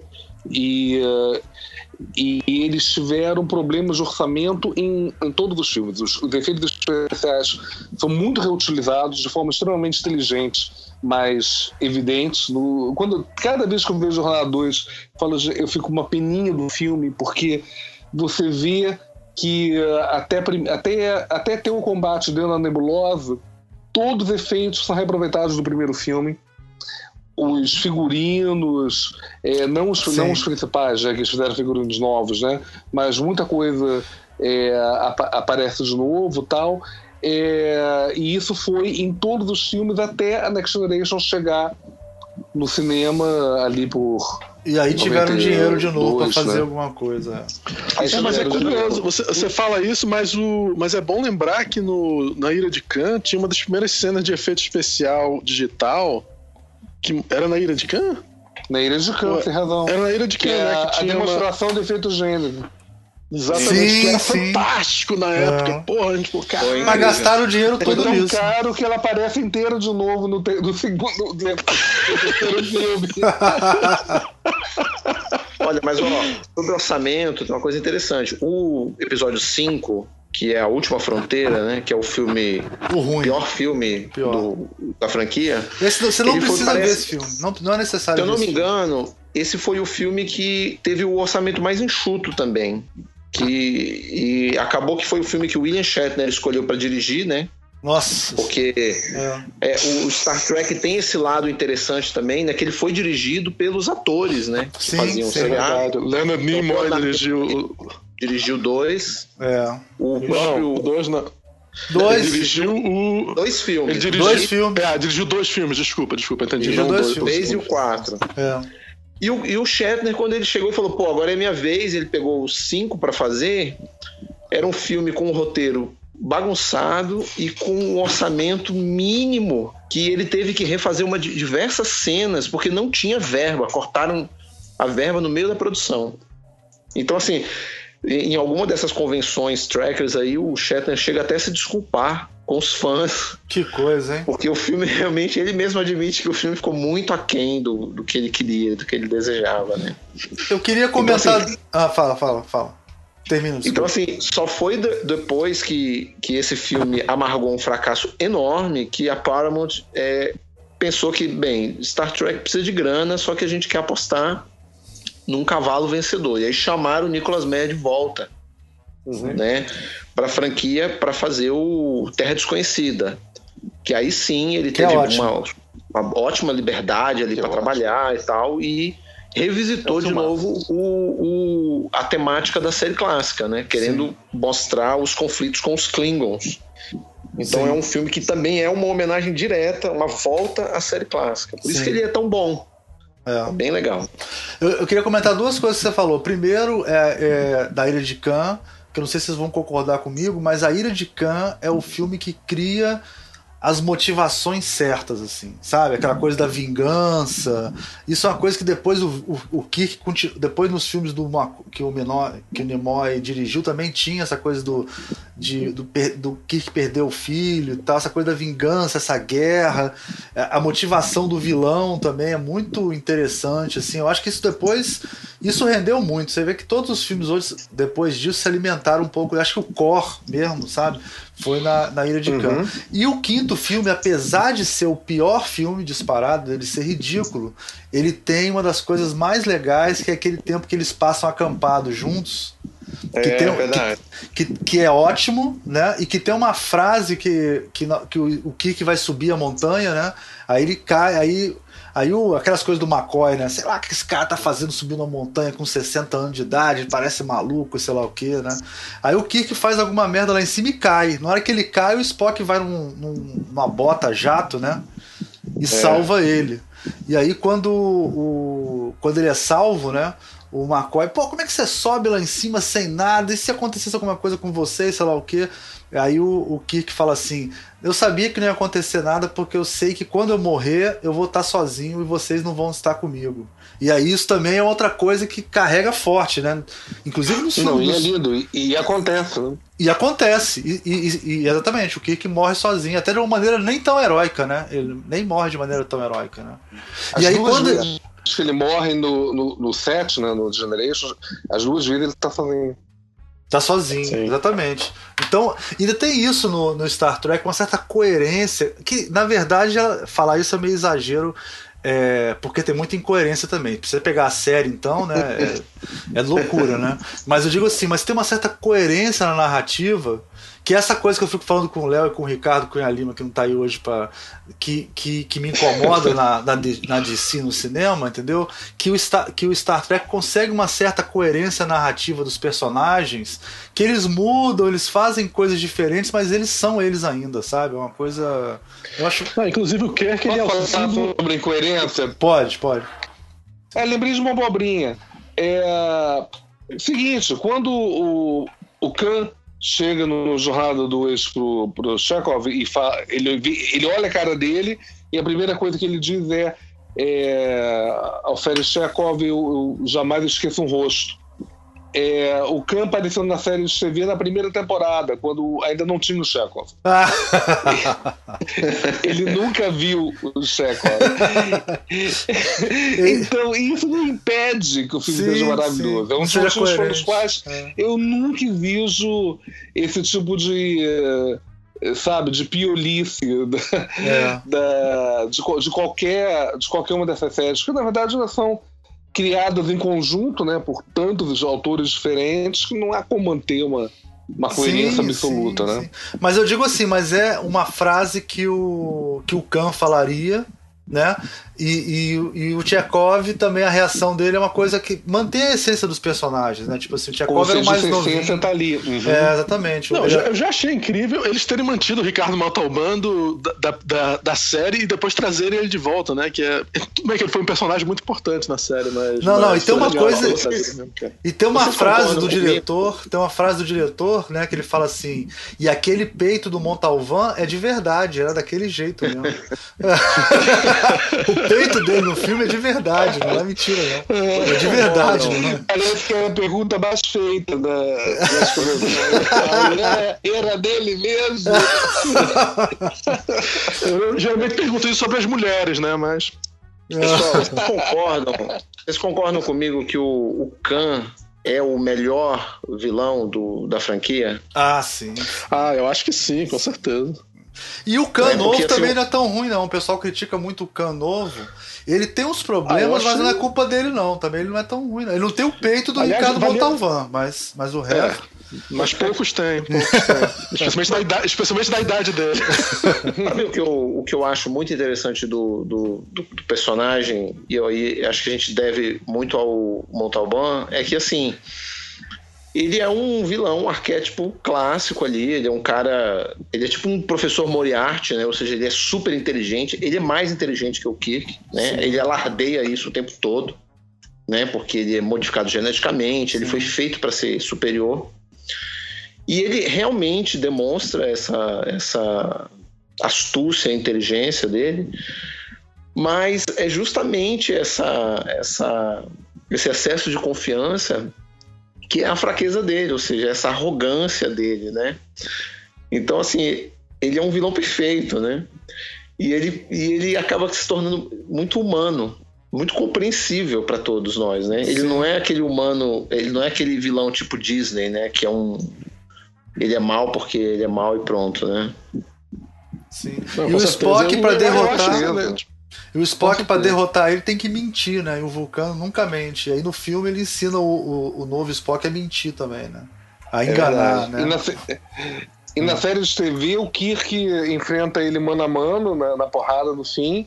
E ele só derrota o campo que ele pega um cano Eixos de porrada com um cano. Aliás, é uma coisa que eu adoro do Kirk. Né? O, o Kirk realmente ele, ele, ele tem uma ética pessoal tudo mais, mas ele é, vai usar qualquer recurso para atingir os, os fins dele. Né? Pela não, as lutas, fazer qualquer coisa. As lutas da série são maravilhosas, né, cara? Aquelas coisas, ele apanha pra caralho, depois ele bate, é muito, é muito bizarro. É muito bom as lutas. As lutas são incríveis, incríveis. Aquela famosa luta do Kirk com aquele lagarto gigante, o Gore. Sim, sim, sim. não, mas a melhor, mas eu me lembro dos capítulos que tinha o Kirk contra o, o Spock é que eram, é que eram boas as lutas. Claro, claro. Mas, cara, olha só, gente, eu acho que estava na hora da gente falar dessa nova trilogia, né? Sim, vamos falar, vamos falar da nova trilogia. Especificamente sobre quais são as coisas boas, o que, é que elas acertaram, o que elas não acertaram. Eu Posso falar ela... rapidamente uma coisa aqui? Tá. Eu acho que os novos filmes não são para o público super fã como eu. E sim. isso é a primeira coisa que a gente tem que admitir logo para não sim. ficar de mimimi. Senão você vai ficar né? sofrendo, exatamente. Tem que é, a franquia ela tem que ser apresentada a um público novo, ao público de agora. Né? Os jovens têm uma percepção diferente também do que esperar de um filme, né? de, de ir para o cinema e tal. Então, os filmes têm outras prioridades. Né? E então essa coisa toda de ideológica, sci-fi, é um background bem distante. Sim. Deixa eu perguntar uma coisa em relação a essa. Porque eu tinha até anotado pra perguntar antes, eu não perguntei assim, o Rubens. É, essa coisa ideológica utópica sci-fi, né, que é representada pela federação que diz o jeito certo de fazer as coisas. Você não acha também que tem um certo lado meio fascista nisso, um jeito assim, só tem esse jeito de ser feito? Porque poucas vezes a federação tá errada. Na, na nova geração, na série nova geração, aparece a, a federação errada, fazendo coisas erradas. Mas, mas, mas, mas, é muito é pouco, muito né? O que, o que é, é, é bacana do seriado também é o seguinte: se você reparar no, no, no seriado clássico, o Kirk desobedece muito as regras. E, aliás, ele desobedece bastante as regras. Mas ele não, não é só um inconsequente. Você percebe que o Kirk, na verdade, ele está é, redesenhando e redefinindo o, o papel do, do, da federação e desses dessa, dos ideais de um, um universo unido, com espécies diferentes, né, com morais até levemente diferentes, mas unidos por um interesse comum, científico, de, de convívio e tal. Então, assim, eu acho que, que o seriado também é muito sagaz quando ele critica a, a, a ordem e as regras da própria federação. E ele faz isso muito. Em cada seriado, em cada uma das séries, existem vários episódios é, é, muito interessantes onde tem esse conflito entre as regras e a tripulação. E nos filmes, nos filmes também, né? Nos filmes todos eu acho que tem isso. Até, até desses filmes da nova geração, essa última, essa é, última leva de filmes também tem. Eles tratam constantemente desse problema de como, como fazer as coisas quando as regras não, não respondem à questão que eles têm que fazer. E você, Silvio, o que, que você acha disso?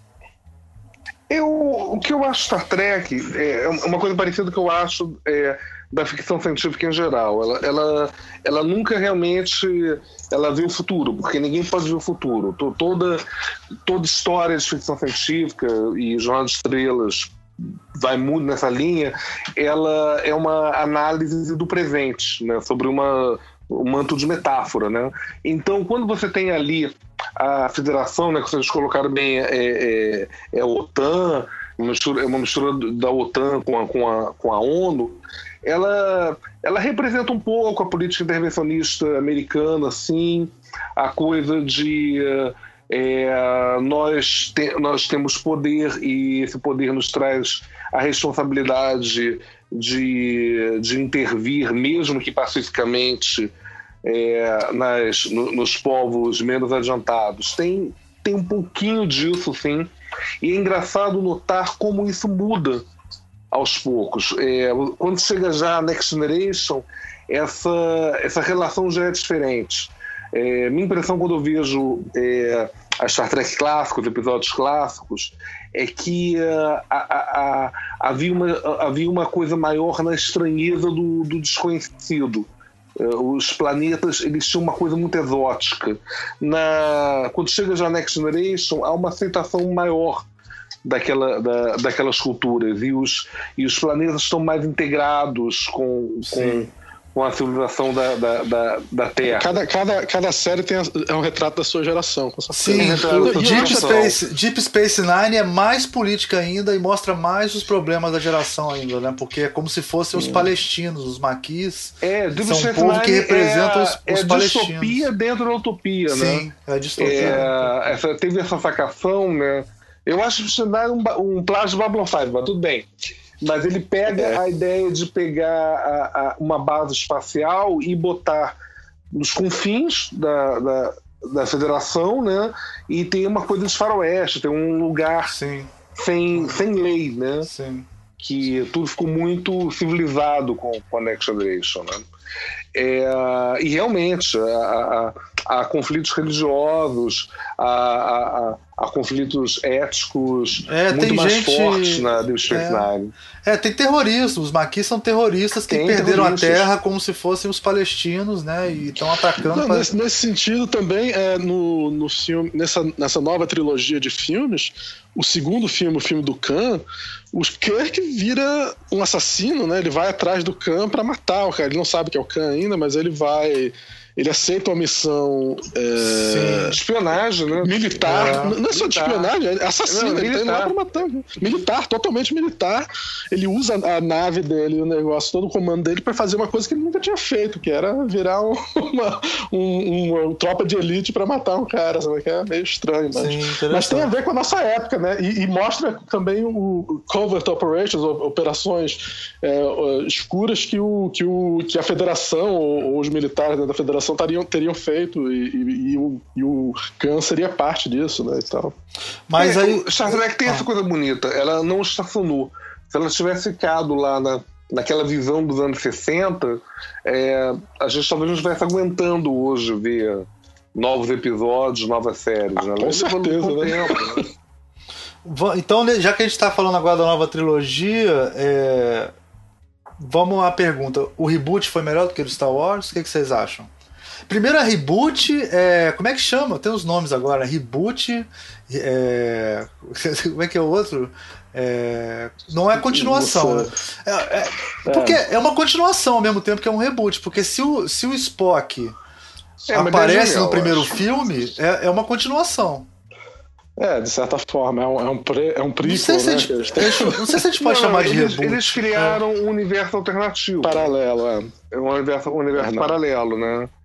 É, já vi até gente pensando mais, de forma mais hard, né, fãs mais, mais hard que é, defendem que é, na verdade eles anularam todo o, o, outro universo, né, e outros pensam não, os dois universos existem e é por causa disso inclusive a nova a nova série vai se passar Sim. no universo antigo. Sim, os, não, os dois universos existem. Nesse terceiro filme ficou provado isso.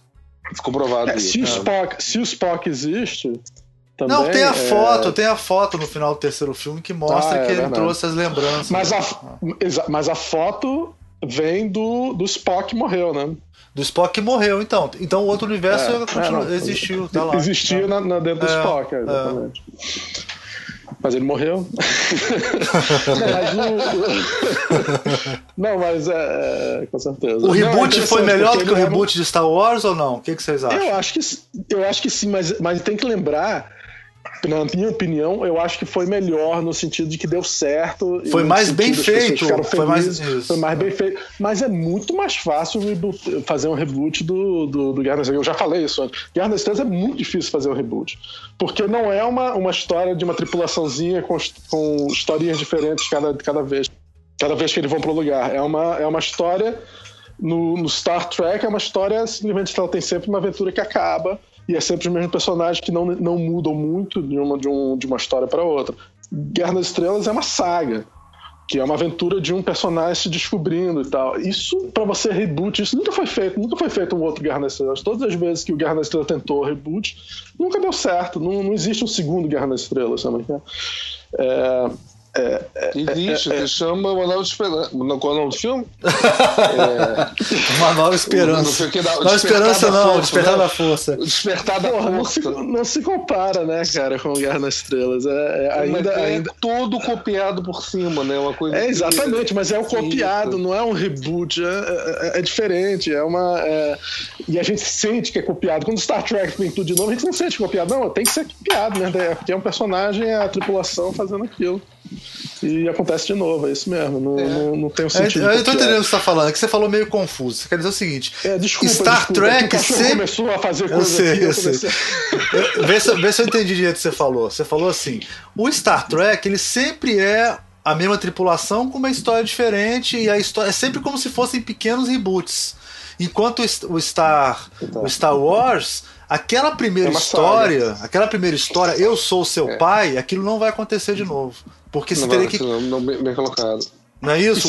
Nunca novo, mais. É um modelo de história, né? É uma, é uma forma de história, é um modelo. E você pode utilizar uma estrutura. E é um tipo de estrutura fácil de se, de se repetir. Né?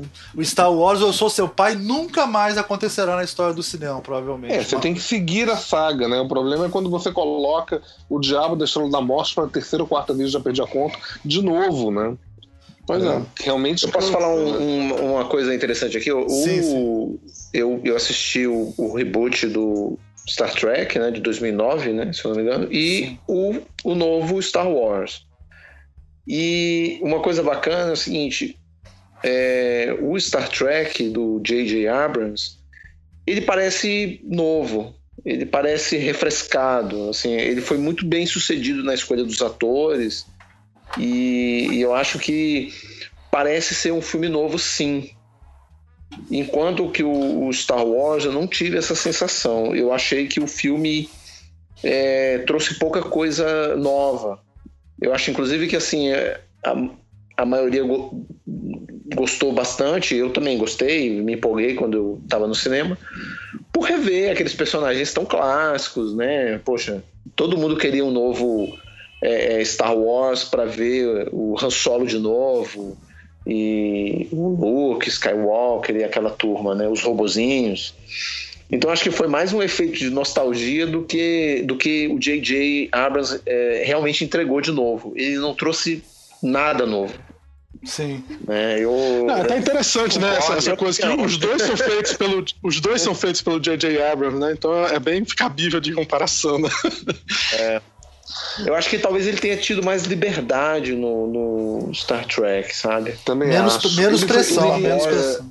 Foi, menos pressão. Ele foi pego muito em cima da hora também, né? Ele foi anunciado dentro do, do Star Wars, eu acho que basicamente um, um ano antes da estreia do, do filme. Foi, acho que foi tudo muitas pressas, né? Eles, eles refizeram o roteiro que eles já tinham, né? É, inclusive parece que era um, um, um roteiro que tinha aprovação do Lucas. E a Disney colocou esse roteiro para escanteio e chamou o Abrams. Agora, não é, é, o mesmo. É, é, complicado. Não é o mesmo sucesso de bilheteria, né? Nunca seria. Isso eu não tô nem discutindo isso. Nunca seria, porque Star Wars. Pois é, tem essa questão do sucesso de bilheteria. Os primeiros, os primeiros Star Trek foi, o primeiro Star Trek teve sucesso de bilheteria? Teve. O primeiro, o segundo. O primeiro foi bom. Não, o, o, primeiro estão falando qual? O primeiro da segunda trilogia. 2009. 2009. É. Ah, e, sim, foi bem. Sim. Não, ele foi, foi bem. bem. ele foi bem de bilheteria, o, o, Star Trek. O segundo um pouquinho pior e o terceiro, que é o melhor dos três filmes, que é raro, né, o terceiro ser o melhor, para minha opinião, pelo menos. É, foi, não está sendo, tá sendo um péssima, tá tendo uma péssima bilheteria. Ele é melhor em termos, né? Ele, ele não tem um, um vilão muito bom, né? É, Vamos falar do terceiro filme, então? Vamos entrar nesse assunto? eu acho que a gente tá na é. trilogia, a gente já tá no final é, da conversa. Eu acho sentido. assim, eu, eu, acho o seguinte: o primeiro filme foi muito bom, foi um impacto, né? Eu ficava imaginando, cara, quem é que vai substituir o Spock? Eu acho que o que o J.J. Abrams fez foi brilhante. De tipo passar o, o bastão. maravilhoso. Não, não eu, é, eu discordo. Eu, eu, acho, eu acho que o Kiwi, o cara Kiwi que eles chamaram para fazer o McCoy, eu acho ele péssimo. É, eu, eu não eu gosto muito não, mas, um terço, mas ele melhorou, ele melhorou. Do, não, um pouco. No primeiro ele não filme. tem um terço do carisma que o McCoy tinha. E olha que o McCoy não era um grande ator nem nada, mas no, eu, eu acho que ele tá canastra, não que o outro não fosse, mas não, não me... Eu achei que tinha tanto ator que eles podiam botar o McCoy, os, o resto é o Cal, pra mim tá ótimo. Urban. Olha, Cal Urban, ele é Kiwi. Com o McCoy. É mesmo? Eu acho, eu acho, eu acho, acho incrível. Eu, eu, ele, ele, ele, é muito alto, ele é, ele é, muito forte, ele é bonito, não tem nada a ver com o DeFast Kelly e como ele parece o Kelly, cara, como ele interpreta o Kelly e tal. Ele é um Mas, único é, que, que, era fã da série mesmo, né? Ele é muito fã, ele é muito nerd. Ele é muito nerd. É não, muito nerd o maior, o maior nerd é o Scott novo, que é o ah, ah é, que é um roteirista ótimo, é o Ai. Né? Mas eu acho ele é um ótimo comediante, na realidade, né? O Scott bom. Novo, ele é um ótimo comediante. Ele tá em todos os filmes do. tá em vários filmes agora, né? Não, e ele é mega super nerd, cara. Ele é um bom roteirista também. Ele escreveu esse roteiro do último. Não, e ele escreveu o, o filme do, dos zumbis lá, cara. O, o Tá Todo Mundo Morto. Sim, é, exatamente.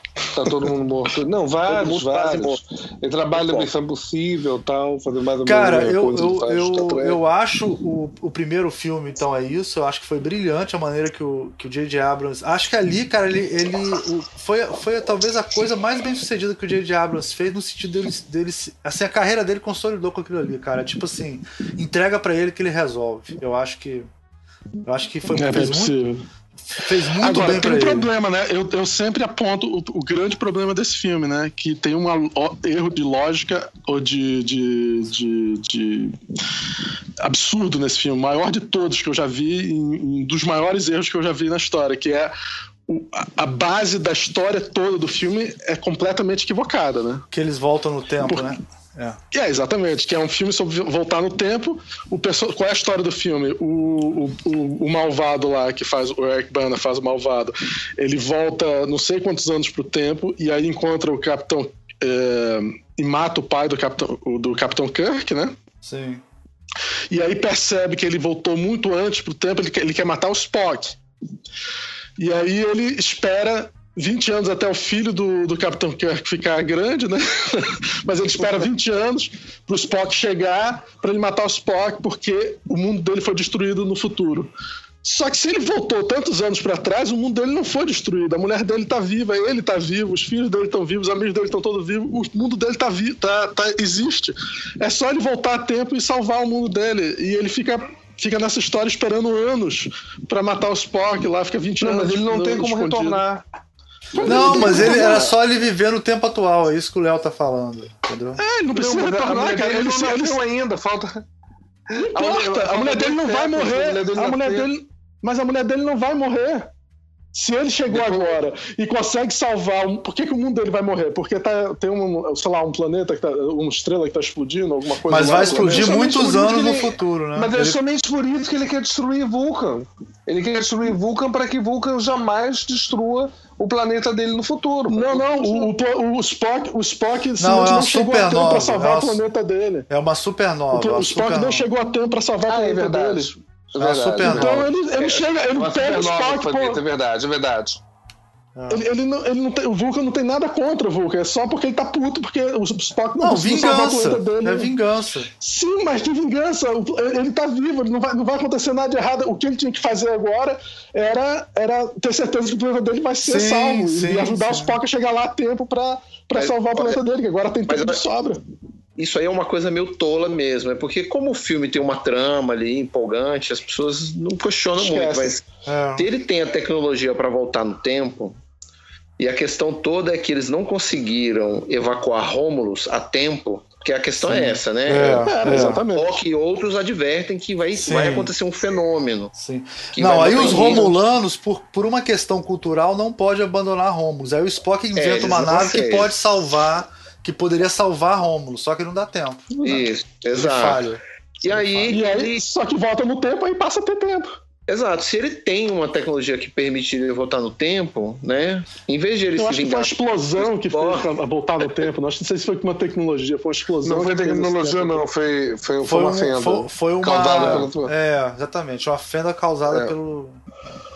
Mas de qualquer forma, ele voltou no tempo. Então agora ele pode ir pro seu planeta. Tem tempo para resolver. Ele poderia ter feito, se ele fosse um cara inteligente, seria é, fazer que nem Fundação dos Imóveis. Ele, ele, ele criar é, é, plantar coisas para que no futuro é, avisar no futuro o que seria acontecer, entendeu? Sim, sim. Claro, claro. Qualquer Mas coisa. Mas não teria fazer... filme, não, Léo, e se ele, se, ele, se ele tava com a tecnologia...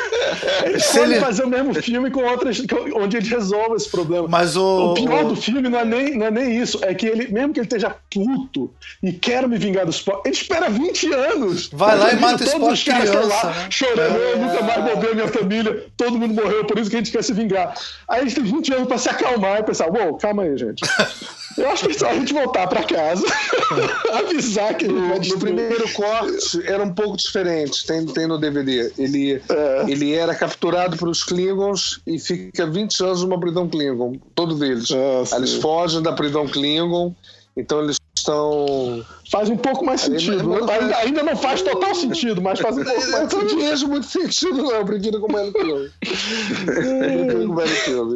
Eu acho, acho que ele ficou ali com raiva na órbita durante 20 anos. Eu, eu só sei que depois que eu. E eu juro, eu vi o filme a primeira vez, não pensei nisso. Depois eu fui ver a segunda vez e disse: Espera um minutinho. Que porra é essa? Eu não consigo tá mais vendo, ver o filme, cara. Eu sei tá que o filme na época foi bom, mas agora eu não consigo mais ver o você filme. Poderia, você também poderia cometer esse erro, porque você poderia não ter percebido isso também, cara. Tá vendo? Se é, só, que, só que pra mim demorou, demorou só a segunda vez o filme. Cara, demorou 20 anos pra perceber. Cada um no seu tempo, cada um tem seu tempo, cara. Pô. Os jogos demoram muito pra perceber. pra passar raiva. Eles são só emoção, nunca passa raiva. Eles, eles são só emoção. Exatamente. Desculpa, continue, já que vocês gostaram tanto do filme, continue. Não, não. Aí tem o segundo filme que eles trazem de volta a, a, a o, o, vilão clássico, né? E aí tem aquela coisa chata do J.J. Abrams de querer fazer a caixa de surpresa, né? Que você. Hum. Né, que ele chama o cara, sei lá, de é. John Smith, para não dizer que é o que, que vocês acharam? Eu acho um bom filme também, mas eu acho inferior ao primeiro. Eu prefiro o primeiro.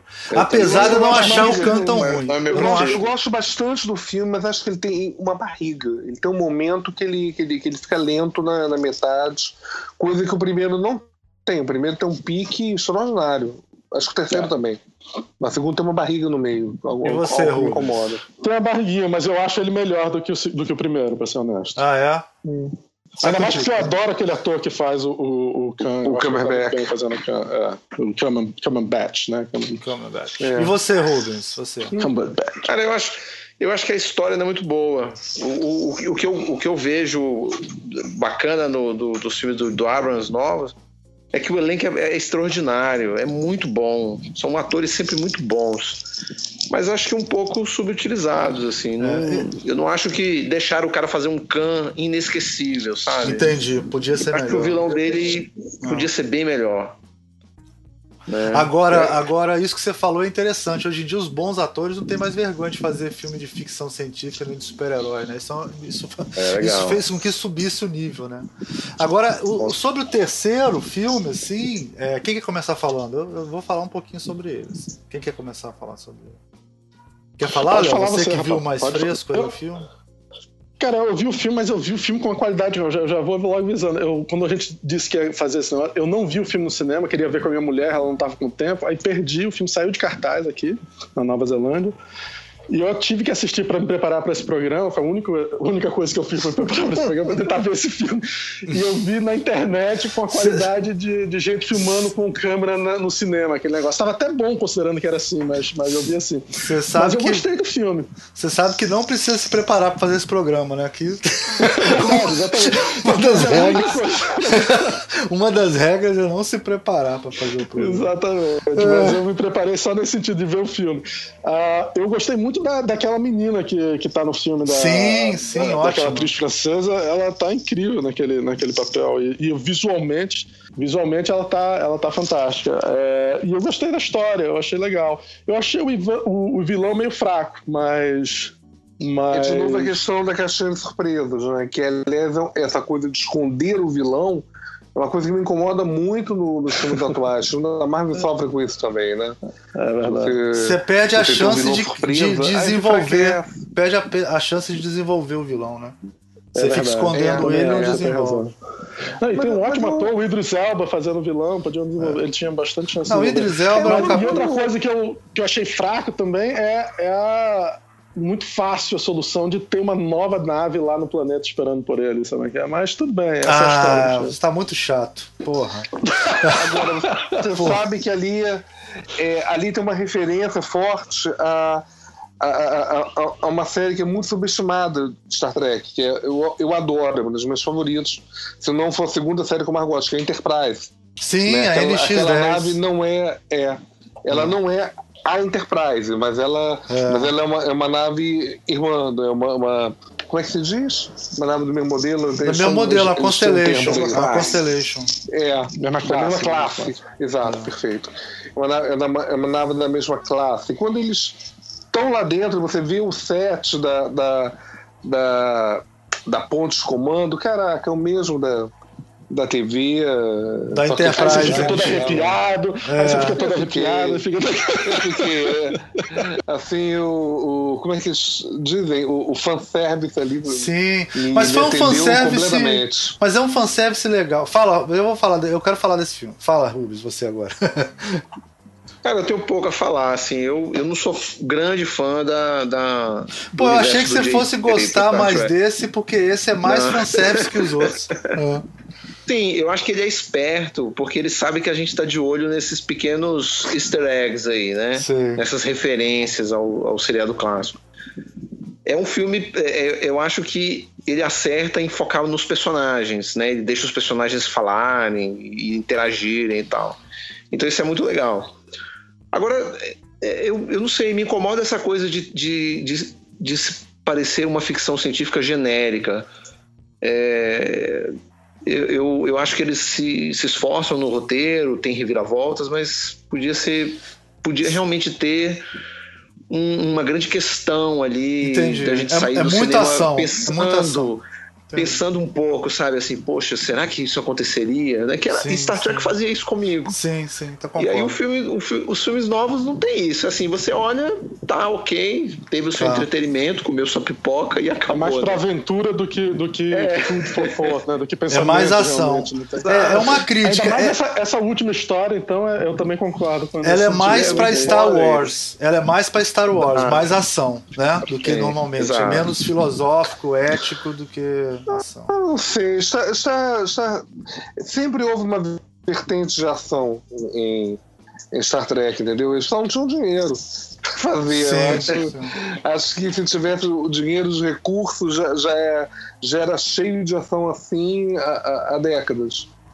Eu só acho que realmente eles podiam é, começar a intercalar mais com outros, outros gêneros que a gente vê, né? De, é que assim, né, eu não sou contra ação. Eu acho ó, uma coisa interessante. O filme é, Nemesis, que, uhum. que é uhum. considerado o pior filme do, da nova geração, Sim. né? Da, que é a estreia do, do Tom Hardy, hein? É a estreia do Tom é. Hardy. O Tom Hardy era o Capitão Picard. Exato.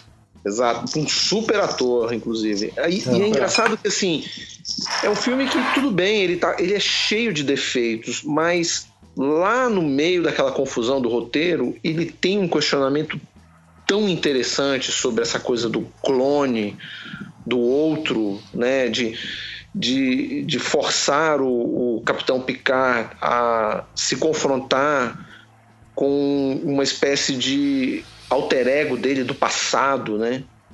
E, e ao mesmo tempo uma coisa de, de, de querer é, é, se comunicar com, com o próprio passado dele, que ele, ele, ele se vê no, no, no vilão. Sim, sim como ele, ele no passado, como ele era imperfeito, como ele era é, tolo e, e, e, arrogante. Então, ele assim, poderia ser, virar isso é aquele é muito vilão. legal. É, é, isso é muito legal. Assim, é claro que eu estou extrapolando o que o filme diz, né? O filme pouco se preocupa com essas uhum. questões todas, mas ele, ele resvala. Não, mas está presente, lá. mas está presente. Não, não sabe? Que, eu, eu vi o um filme há pouco eu vi o filme há pouco tempo, Rubens, é, e, e exa exatamente assim, as questões estão bem colocadas. Tem a questão do Data que ele evolui para ser um ser humano também nesse filme, definitivamente, Isso. né? Então.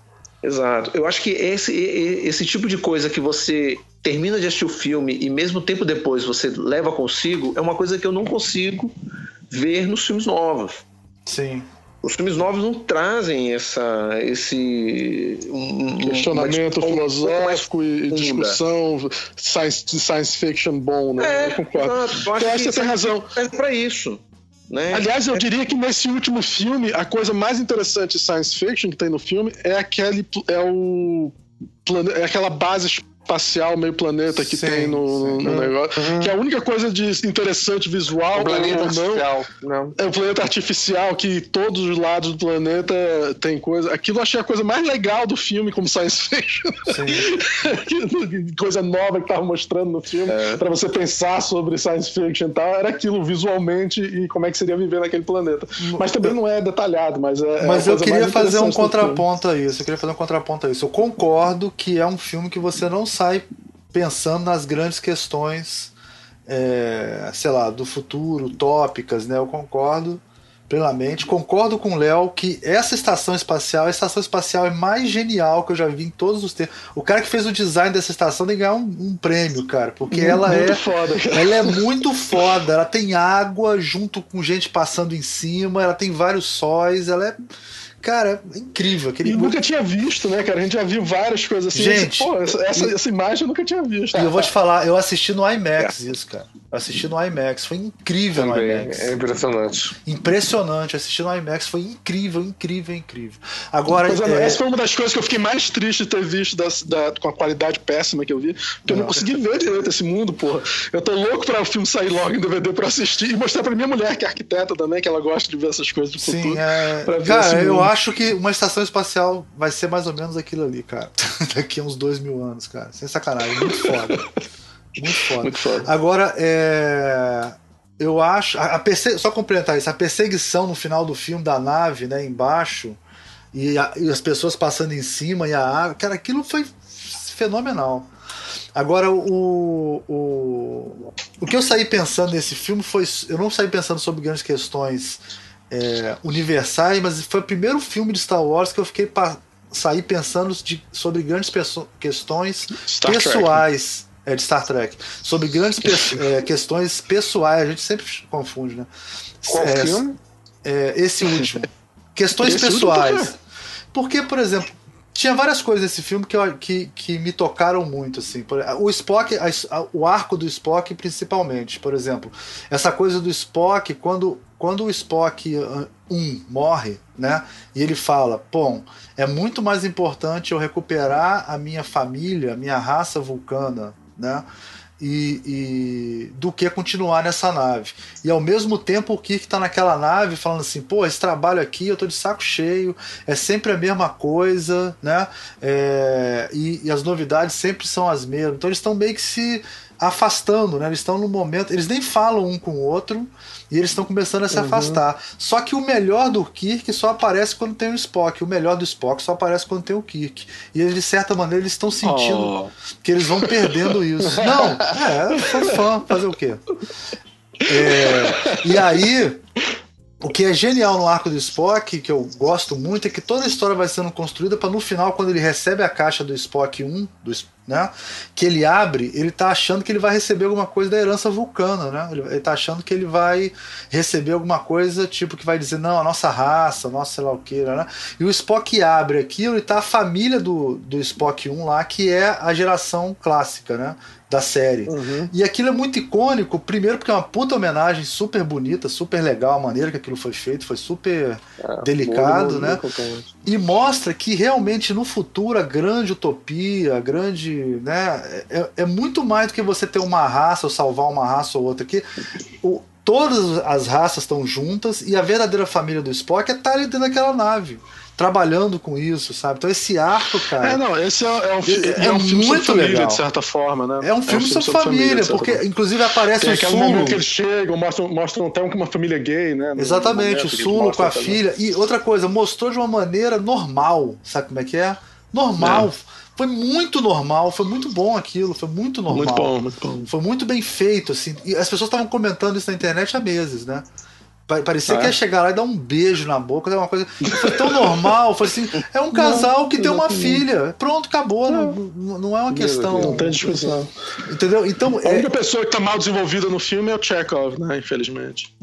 Não, e ele inclusive morreu, coitado, no final. Né? Exatamente. É, é, morreu. Devia estar tá usando camisa vermelha na cena que ele aparece. Exatamente. É, e ele, ele vestiu a camisa vermelha no primeiro filme, né? Pior isso. Ah, é? é. Você lembra? Ele fala assim: vai ficar no lugar do Scott, veste uma camisa vermelha. O cara, ih, caralho. Aí todo mundo ri na hora, assim. E coitado E aí agora ele morre, no, no, terceiro filme ele morre no na vida real. Filme ele morre. Então, é esse um arco de desenvolvimento, o arco de desenvolvimento do Spock junto com o McCoy, que tem várias referências a várias cenas. Aquela, aquela coisa, tipo assim, pelo menos nós vamos morrer junto e o Spock é teletransportado, aquilo ali é Star Trek. Sabe como é que é? Demais da conta. Assim. É piadinha, é. é. É, muito Star Trek aquilo ali, né? então, apesar de eu concordar que, aliás, com vocês... eles estragaram porque ele mostra no, no trailer trailer, né? Aí você, quando vê a cena no filme, Sim. estraga a cena totalmente. E esse filme tem uma coisa que vai entrar para a história do Star Trek, que foi a destruição da, da, da Enterprise mais foda de todos os tempos. Cara, aquela ideia da nave vindo atacando daquele jeito. Porque nos outros filmes, você sempre acha assim, ah, eles vão escapar, eles vão sobreviver. Aquela ameaça é uma ameaça que ia destruir eles, assim. É uma coisa que eles estavam vendo que eles iam morrer. Sabe como é que é? E, a, e, a, não, não, e, a, e, ela sendo rasgada, sabe como é que é? Nunca aconteceu isso antes. A Enterprise sendo rasgada, no, no, perfurada. No antes, ela, ela tem ela caindo na Terra, né? Gente, ó, mas não tem comparação. Não, caiu na. Não, tudo não. bem. Já era fantástico ela caindo na Já terra. Era é, ela sendo rasgada, dividindo o disco, saindo, separando da parte de baixo daquele jeito. Foi. Não, as sequências são fantásticas. As sequências de ação são muito boas. E, e no final também a coisa de botar o sabotagem, que remete ao primeiro filme, que é o filme que o, que o capitão tá andando Não, de carro. É, é, né? É, é a música é. do Capitão e. Estão, né? E eles estão sabotando, né? Eles estão usando. E eles estão sabotando. Negócio, Não, e, o, e, e, cara, o genial, o, o Spock olha pro, pro McCoy e fala assim: Ué, isso é música clássica?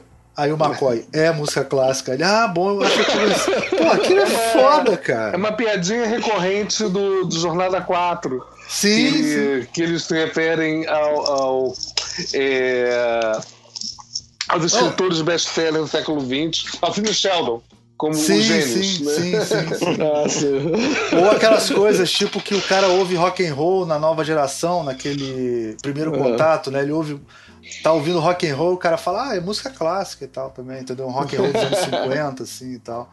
E aí, é, e a cena da colmeia e tal, aquela coisa da uma ameaça que realmente ia destruir tudo e a, e a federação não ia conseguir segurar, também foi uma das ameaças mais legais. Então foi isso, assim. para mim, eu concordo com vocês que ele é menos sci-fi, hard, entendeu? Mas o desenvolvimento dos personagens desse filme foi muito bom. Para mim, eu dei nota 9 pra esse filme. Tô avisando bom. Eu gostei do filme, eu gostei do filme. Eu, eu, eu entendo a questão sci-fi que o Rubens levanta.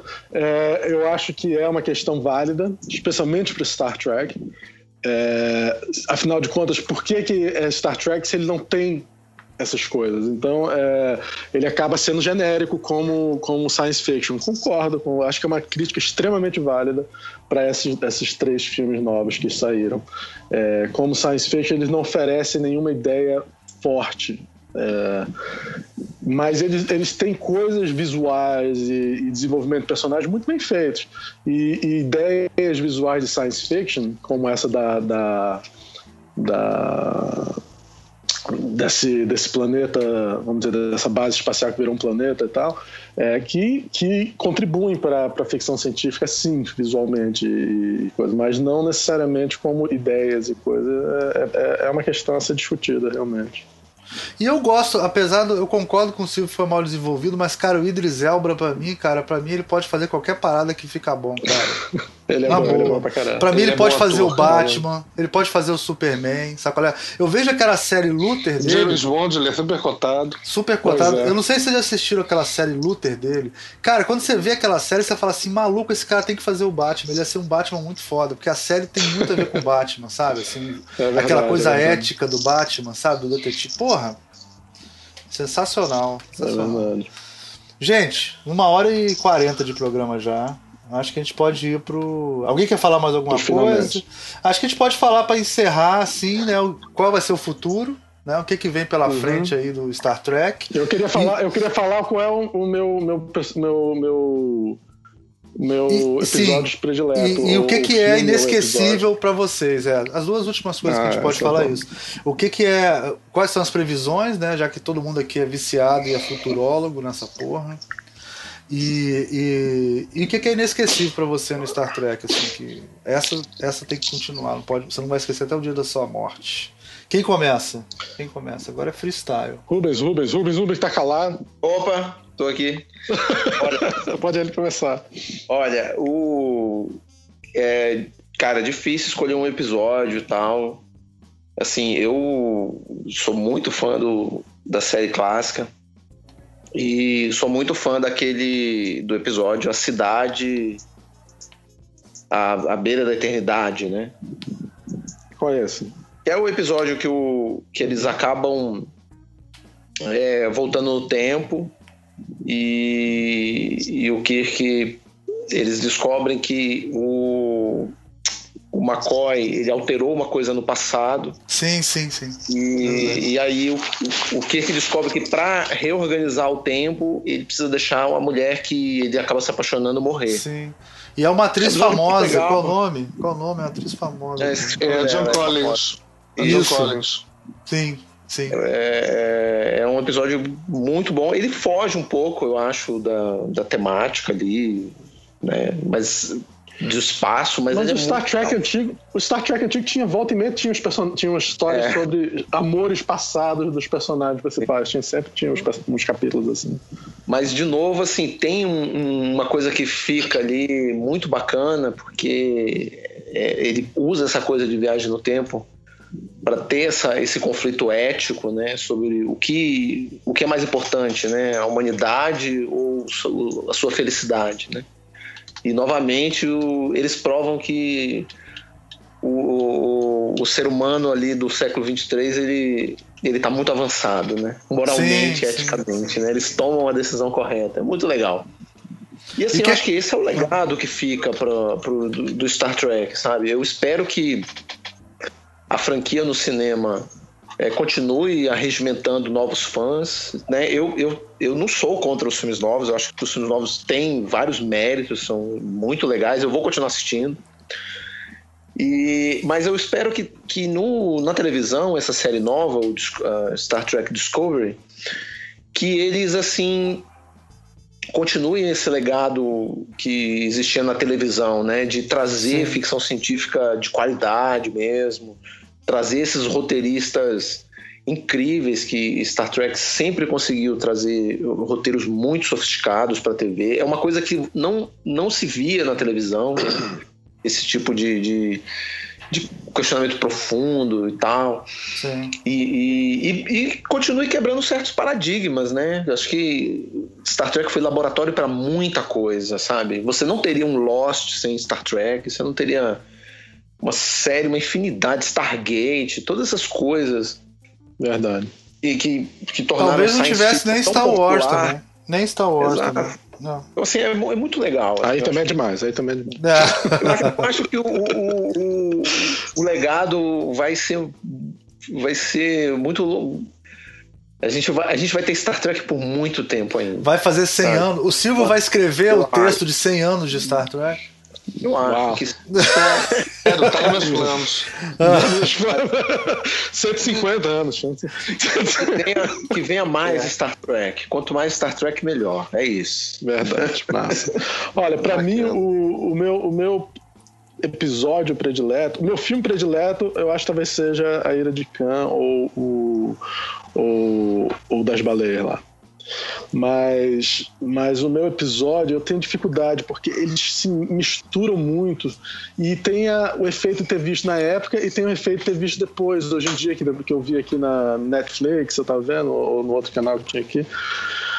E aí eu tava vendo de novo, e alguns eu gostava, outros nem tanto. É difícil é, falar. Eu me lembro que tem um episódio que não era nem um episódio tão bom, mas a ideia dele foi me influenciou muito muito, é, que era um episódio onde eles chegam num planeta onde não tem mais espaço.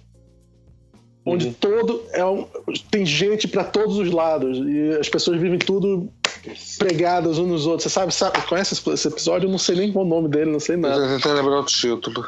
Eu, eu lembro que, dele também. Que essa ideia me foi muito forte. Eu tenho isso como uma, uma, uma ideia que que, que é, é meio absurda, quase surreal do jeito que É, mas não sei não, cara. Vai em Copacabana aí pra você ver só.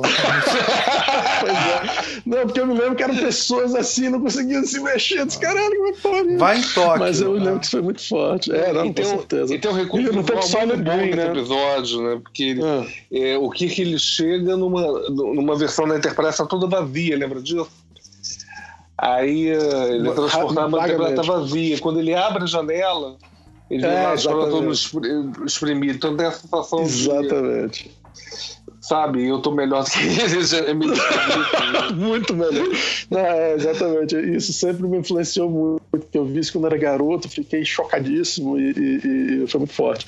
É. Ah, com relação a, ao futuro, eu, eu me pergunto, talvez essa, a gente tenha visto o último dessa trilogia, dessa, dessa tripulação eu acho que pode ser que a gente mude os Kirk. Vai ser difícil mudar o Spock, né? Porque esse cara funcionou muito bem como Spock, ninguém esperava. É, mudar o Kirk eu acho mais fácil, mudar o McCoy eu acho mais fácil. Eu não sei como é que vai ser, porque você disse que esse último filme foi um fracasso de bilheteria. É, foi, não foi, não foi bem, não. Foi mal. Foi mal. Foi mal, né? É, eu ainda espero ver alguns filmes. Agora, concordo com, com. Eu também não quero ver que nem a gente fizeram fizeram com esse, esse novo filme do. Qual é o nome? Do Bourne aí? Do Bourne, uh, Jason Bourne. O filme uhum. completamente. Tem cenas de ação boas, mas o filme é completamente genérico, pô. Completamente genérico. E que Também faz o filme um não saco assisti, total. Não, porque, não assisti, não. Pô, é uma pena o filme, porque não, a história não tem nada pra diferença. Já é, viu eu aquele vi o filme, no cinema há, um mês e meio, dois, sei lá. Eu não lembro nada do que aconteceu no filme. Pois é, não tem nada para lembrar. As sequências não são necessariamente ruins, mas não tem nada a história, cara. E isso é que é meu medo de, de, de, quando você começa a se preocupar muito com a ação, quando fez, né? E começa a se esquecer dessas coisas. E esse é um medo válido que o Rubens levantou, e é, e, e é o meu maior medo é acontecer isso com Star Trek, né? virar essa coisa muito genérica. E eu tenho curiosidade de ver uma nova série Star Trek com as possibilidades de, de televisão que a gente tem hoje em dia, né? Com Game of Thrones e e outras coisas que a gente tem por aí, imaginar uma, uma geração de Guerra das Estrelas feita com a televisão atual é bem curioso. Tô, tô querendo ver como é que fica, porque se eles fizerem com o nível de, de, de série de televisão atual, deve ser uma coisa, no mínimo, muito legal. Então vamos ver, né? Acho que com certeza temos muito que Star Trek ainda pela frente. E você, Silvio? Próximo. Quem fala primeiro? Ah, eu compartilho. Pode falar. Não, pode ser você, vai. Vai que o Silvio da última vez não deixou você falar. Da última vez você deixou de falar antes de você, Elmi. Ele não, não, deixou você falar o que, é que Não, você pode falar, o Silvio. Pode falar, o Silvio, Silvio conhece mais do que eu. Fala aí, Silvio. Fala aí, Silvio. Silvio escreveu o texto de 25 ah, anos, cara. Não, Respeito. primeiro. Quem fala? Fala aí, Silvio. Fala aí, depois eu falo. Vai você, Elmi. Ah, é? Pô, cara, eu vou demorar. Eu gosto de muita coisa. Esse episódio da. da... Esse episódio que, foi citado aí, eu acho também antológico. Se eu não me engano, esse episódio foi uma parte ou duas, eu não tenho certeza. Não sei se esse não foi em duas partes. Com a Joan. Qual é o nome? Joan? Não, é uma John parte Collins. Joan Collins. John né? Collins. É uma Cara, tem um, tem um. eu vou, eu vou, tem um episódio de duas partes. Uhum. Eu, eu, tem, tem um episódio que, que eu gosto por uma coisa é, afetiva, que é o Troubles with Troubles, que é o Problemas com os Pingos, que começa a reproduzir uns bichinhos peludos dentro da é nave. E é muito. E é engraçado. Desse também, mas... Cara, é um, dos, é um dos episódios mais engraçados. Eu acho que ele é um dos que o pessoal mais gosta em geral. Assim, esse é. Foi o primeiro episódio que eu vi inteiro assim do Guerra porque eu acho que a gente viu, a gente alugou em VHS, que a gente teve, uma, a gente teve VHS muito, muito cedo lá em casa, e a gente alugou isso com legenda, e, e eu me lembro de ter assistido esse episódio assim como no, que a gente alugou. Então ele é um, episódio muito forte também na minha, na minha infância. Agora, o melhor episódio não é da série clássica para mim. O melhor episódio de todos os tempos é o chamado Inner Light, que é com Picard. Uau! que o cérebro dele entra para dentro de uma consciência dele entra para dentro de uma nave e ele vive uma vida inteira e aí transforma o personagem porque ele volta com a experiência de 70 anos de vida que ele não tinha antes, né? E, cara, é um episódio lindo. Esse é o conceito todo mundo a ver, cara. Inner Light. Não vou nem contar ele volta, ele volta como Gandalf the White. Não, não. É, não, mais ou menos isso, mas ele volta tocando flauta bem, por exemplo. ele, é, ele é, entra no. O tempo, ele, a consciência. ele tocou aquela flautinha de novo. é, o, ele entrou no. Ele, o cérebro dele fica. O corpo dele fica paralisado, ele fica em transe, e tipo, em 25 minutos, ele vive uma vida inteira em outro planeta.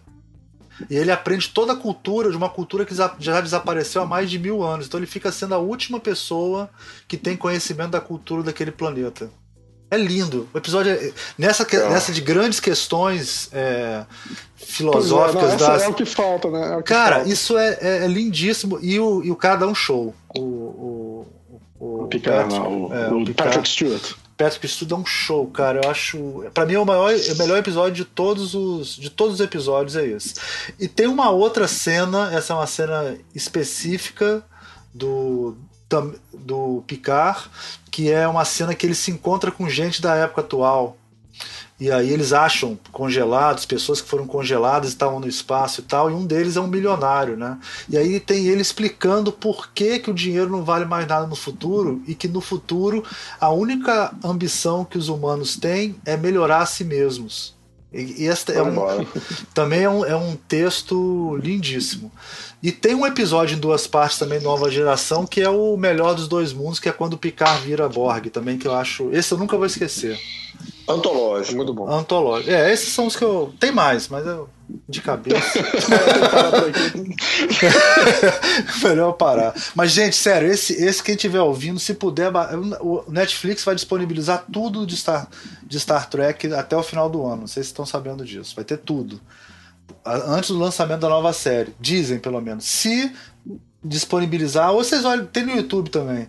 Luz Interior, Inner Light. É lindo, episódio lindo. Episódio lindo. Quase um filme, assim, pra mim. E você, Silvio? Bom, os, os que eu mais gosto é, foram citados aí já. É, inclusive, o Rubens citou o, o Cidade de Beira da Eternidade, né, que, é um, sim, que, é um, sim, sim. que é um roteiro do Harlan Ellison, que é um, um escritor bem bacana de ficção científica. Né, Silvio, só, só um instante, só um instante. É o título do seu, é o, o, título do seu texto é parecido com isso, né? Qual, qual é o título? É, é A Féria Beira da Eternidade. Ah, é, então, é, isso aí. Que é justamente apostando que uh, Jornada da Estrela vai durar mais de 25 anos. Né? Isso acertou. acertei, por enquanto acertei. Alguém, falava lá. Alguém, alguém tá te devendo dinheiro, alguém tá te devendo dinheiro. Não, eu, eu, eu, termino a matéria falando. E vai durar mais do que. É, como é que é? Do que uh, três tripulações. Três tripulações até, até então, contando com a, com a do piloto não efetivado, né? Sim, sim. É, então, então Mas... vai ser super importante a sua opinião sobre o futuro do Star Trek. É. eu acho que eu continuo otimista. Eu sou do clube do Ronneberry. Eu, eu, eu, continuo, eu continuo totalmente otimista. Eu estou com muita fé aí no, é, no Discovery. Embora tenha algumas questões que eu acho que que vão trazer uma abordagem diferente para Star Trek, porque eles já falaram que vai ser uma série com com um arco dramático contínuo, ou seja, é, é, ela segue a tendência atual das, das séries de TV de serem, é, de serem filmes em 10 ou 20 episódios, né? Sim. Então não sei como é que isso vai se comportar Funciona. com essa característica da, da, de Star Trek, deles estarem chegando sempre num planeta e tem uma história de ficção científica se vai ser uma história inteira, vai ser um filme em 10 partes, 20 partes. Eu nem sei quantos episódios vão ser por temporada. É, então acho que a gente vai ter alguma coisa aí um pouco diferente. Mas eu acho que, que a televisão é, é o espaço ideal para se realizar o tipo de ficção científica mais filosófica, né, que vocês estão cobrando, que, que está faltando no cinema, né? É verdade. E eu tô bem, tô bem que, de certa forma sempre faltou, né? Que de certa forma sempre faltou, sempre foi mais fraco na ficção científica o filme. É desde, de, de, de, todos os filmes, né? É, o Rubens tinha lembrado muito bem do, do é, do Nemesis, por exemplo, né? Foi, foi Rubens você que falou do Sim, Nemesis? Foi. Eu né? gosto, que, uh, não, não, eu também. Eu, minha, relação com o Nemesis é bem parecida com a sua. Eu acho um filme regular, mas ele tem momentos muito bons. E, essa, e essas especulações sobre a questão do outro, né, no, no, no do, do, do Picard, é, do, que você, do que você pode ser de acordo com o ambiente que você é criado, né, porque os dois são clones criados em, em ambientes que mudam as personalidades deles, né, é bem interessante. É, mas, então, coisas que eu gosto. Caramba, é, ele, como ele falou Cidade de Beleza Verdade, o meu cérebro foi assim, segundão, segundão, segundão, aí eu pensei nos 10, é complicado. É, a é, da primeira temporada foram incríveis. Aí eu acabei, aí uh, o Léo falou da coisa de, de, de, do momento que, que atinge você, né?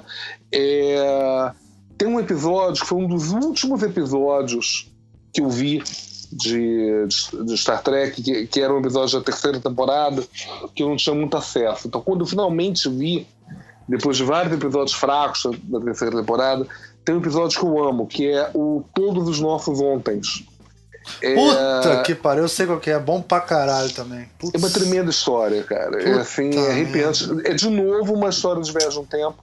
Sim. É, é, meio lembrando assim, meio, meio nebuloso, a temporada chega num planeta que está para acontecer um, cataclisma, um cataclisma uh, não me lembro o que é que é, se é uma supernova, o que é que é, e tem uma civilização inteira lá embaixo, eles chegam e tá tudo vazio. Cadê essa gente? Eles chegam num lugar é, que tem um, um, um, cara, e esse um cara você vai descobrir depois que eu acho que ele é um robô, ele é um androide, perdão, e uh, e ali o lugar mais perto de uma biblioteca. E, e tem umas imagens, assim, do passado, né? E só que eles caem nessas imagens. Eles são, são na verdade, portais temporais. sobre, as pessoas do planeta foram todos transportados para o passado do próprio Sim. planeta muito foda. refugiados na história. É muito bacana isso. É tipo, é uma, é... é uma realidade virtual. É tipo um Matrix, assim. É muito foda essa história. Muito foda. É, é uma, é. uma coisa que imagino isso pra 68. É incrível. Acho bem interessante. E, e acontece exatamente a estrutura do, do filme novo, da, da divisão das duplas que o Léo falou. É, o, o, o Kirk cai em algum lugar do século XX, eu acho, deles, um lugar parecido com o nosso século XX. É, e, e, ele está lá enrolado num, num problema. E uh, enquanto isso, o Spock e o McCoy vão cair muito tempo atrás, na né, pré-história do planeta. Planeta completamente gélido, Sim. É, planeta gelado, e uh, é, o, o, o, o, que, o, o Spock começa a, a, entrar em sintonia mental com, com, com os vulcanos daquela época. Então ele começa a ficar mais, mais selvagem e tal. E tem uma. Porque ele tem, tem essa uma questão que foi abandonada nos filmes novos, né? Mas os. os Telepatia. O, né? a, a, vida sexual. Não, não, a vida sexual dos vulcanos ela funcionava ah, de 7, 7 anos. Sim, sim. Né? Então, nessa época, eles não estavam segurados por isso e nem pelo controle da lógica. E o que que tem lá numa, numa, numa caverna com, com o McCoy tá, tá ferido? Tem uma, uma, uma prisioneira. Uma, foi, uma, foi é uma exilada política daquele povo que foi mandada para o passado. Uma mulher linda que está lá e que o Spock vai ter um relacionamento amoroso com ela porque ele está é, emotivo, né? Sim. É muito bom esse episódio. Ele, tra ele trata várias coisas legais Star Trek. A, a, história do Kirk, então, é muito bacana também. É outra história que está acontecendo em paralelo. O subplot é muito bom. E, uh, e, é muito bem urdido. Então, mas ele me, me pegou principalmente por causa disso. Foi uma das últimas coisas da série clássica. Vou procurar, vi, vou procurar esse episódio. Eu não sei se eu, eu não, não, me lembro se eu vi esse episódio, não. é um episódio até mais caro, assim, sabe como é que é? É, é, é também é, pelo é. menos na terceira temporada. É, ele, parece... é, ele é muito bem cuidado, é um episódio muito bom.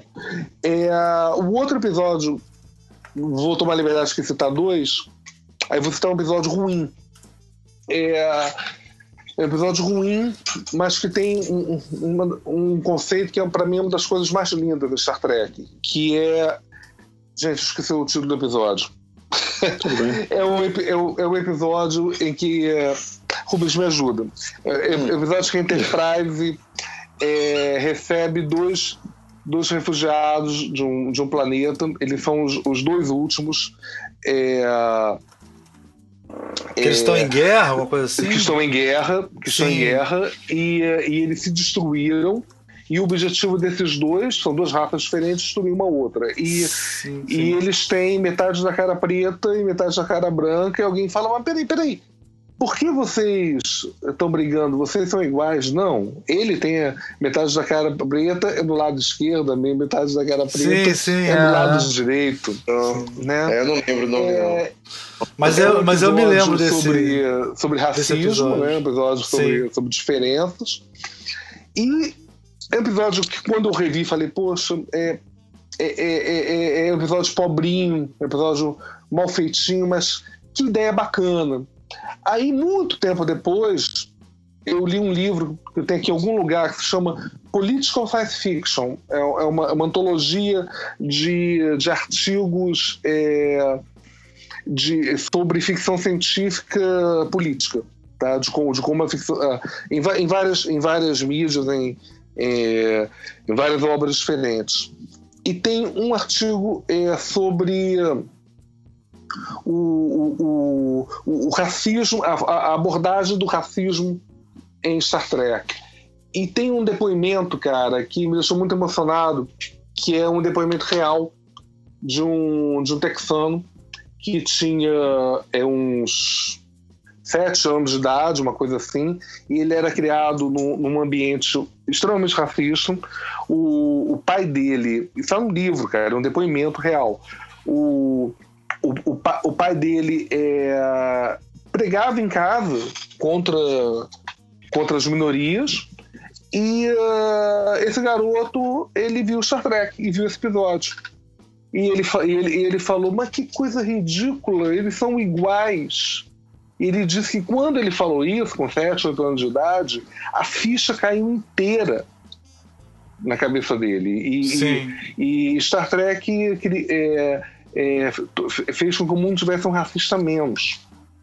Né? Então, então, assim, eu acho que o, o, valor, o que a gente deve na, na, cultura de massa, o que a cultura de massa e, e a sociedade em geral deve a, a, Star Trek, eu acho que ainda não foi, nem nesses 50 anos, ainda foi mensurado, porque é, teve ali uma, uma onda sísmica desde que de, desde os episódios dos anos 60, que gerou muita mudança na, na televisão, eu acho que chegando na sociedade mesmo. A, a, tem muito valor as mensagens de, dessa série. E outras coisas, a gente chegou nem a arranhar outras questões. Por exemplo, tem um episódio que é, a Taste of a Margidon, que, que trata sobre a, os, os, eixos, é, sobre a Guerra Fria no, no, na, na, na, época da, da, da série, né? É um, é um é um, é um mundo em que as pessoas são escolhidas, os países são escolhidos, é, é, as pessoas dos países diferentes são escolhidas aleatoriamente no computador para saber quem morre, né? E vai para as câmaras de integração para que a, a, o, planeta não seja danificado, mas as pessoas é, sejam vítimas das guerras, né? É, essas metáforas todas, né, com, com a, com a, política, com a geopolítica da, da, da época, tornou essa série muito especial. Ela ainda é. Verdade. Verdade, verdade. Não, essa é com certeza é o negócio do, do beijo da Uhura com o, com o Kirk. Agora tem o, o, o casal gay, que é né, o, mostrando o, essa, essas essas estão sempre é uma coisa presente no, no, no, no no, no, Star Trek essa, essa possibilidade de mostrar um futuro como uma coisa que sem com os problemas que a gente vive hoje de repente no mundo mas de maneira otimista né? Sempre de maneira claro, otimista. claro. sempre é um futuro é otimista. Eu também sou desse futuro otimista Isaac Asimov também. acho que a tecnologia vai acabar resolvendo tudo eu gosto disso. Eu acho legal.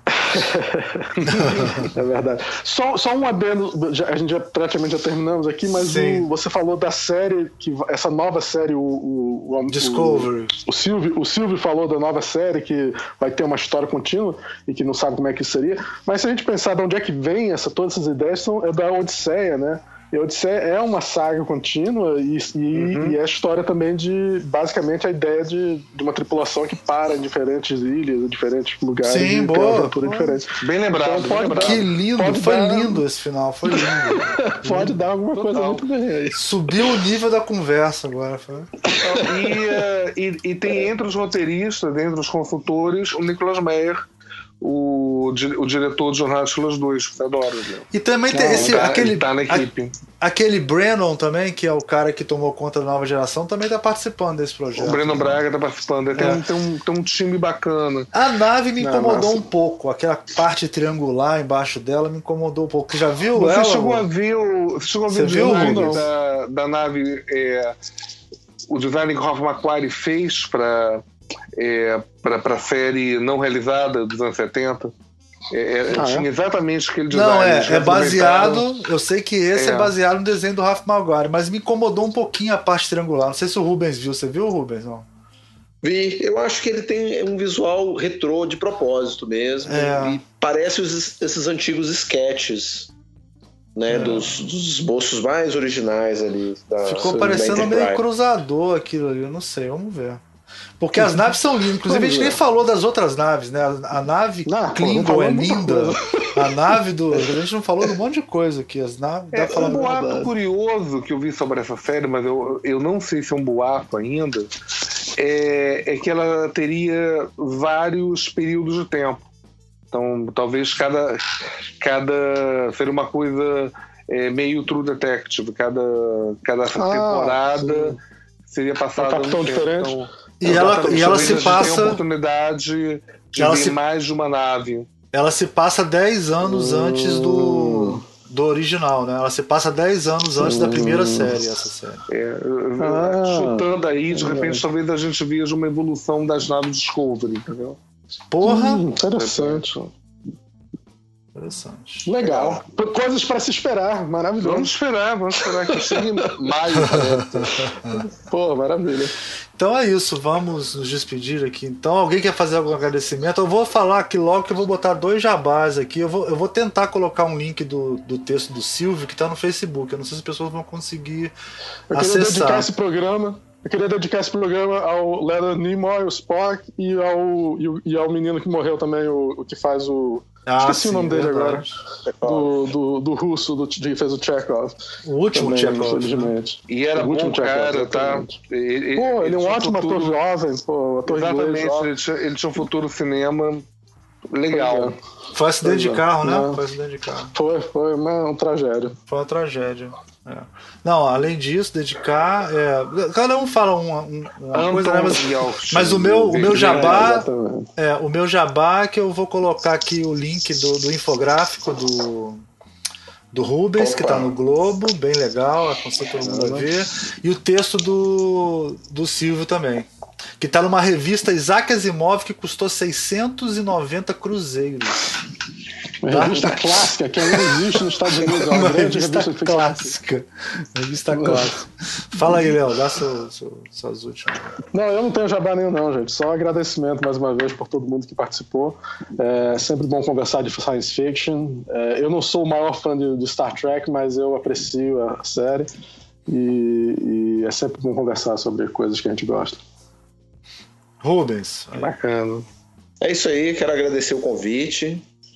E que espero que a gente ainda possa fazer uma roda de science fiction. De repente, Não, é Isso aí, isso aí. Vai ser, agora é o time de ciência. Isso. É. Agora é o time de science, science fiction hard.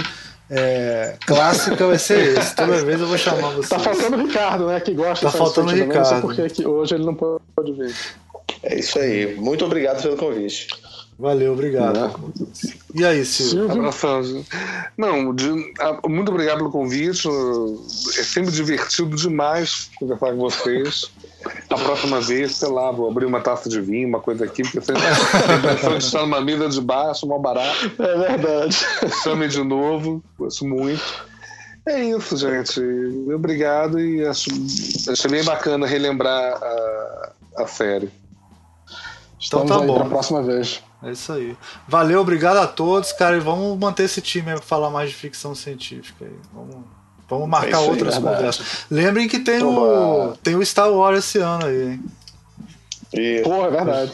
A gente fazer. Verdade. Aliás, a gente ia chamar o Silvio pro. pro, pro a gente conversou do Star Wars, a gente quase chamou o Silvio, né? Mas o Silvio não pôde no dia que a gente ia chamar. Não, é, a gente chamou em cima da hora demais. É, eu tava enrolado por algum motivo, lembro, na época. É. Eu também tava meio deprimido com aquele Star Wars, não tava. Teria sido ótimo, porque você não gostou do filme, você ia poder botar pau no filme, ia ser bom. Não, mas tem, ó, gente. Esse Essas conversas tem... são ótimas para você botar para fora a raiva que às vezes você tem dos filmes. É muito bom. Exorcizar os filmes que você não gosta é maravilhoso.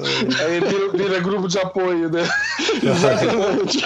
É comprovado que Star Trek é melhor do que Star Wars. Não, acho que né? cientificamente tá provado, inclusive. Cientificamente é, provado que Star Trek é melhor que Star Wars. Não tem Quem sabe essa série nova aí prova que é realmente melhor. É, não, tá provado cientificamente. Inclusive porque Star Wars não prova nada cientificamente. Então, só Star é Trek verdade, pode provar cientificamente. É verdade. Só, científico só, só Star Trek. Assim, Star Wars não tem nada científico. Valeu, gente. Vamos dar o um tchauzinho tradicional aí. Tchau. Vida, tchau. Live long and prosper. Ah, é. Pra todos. tchau. Vida longa e próspera para todos.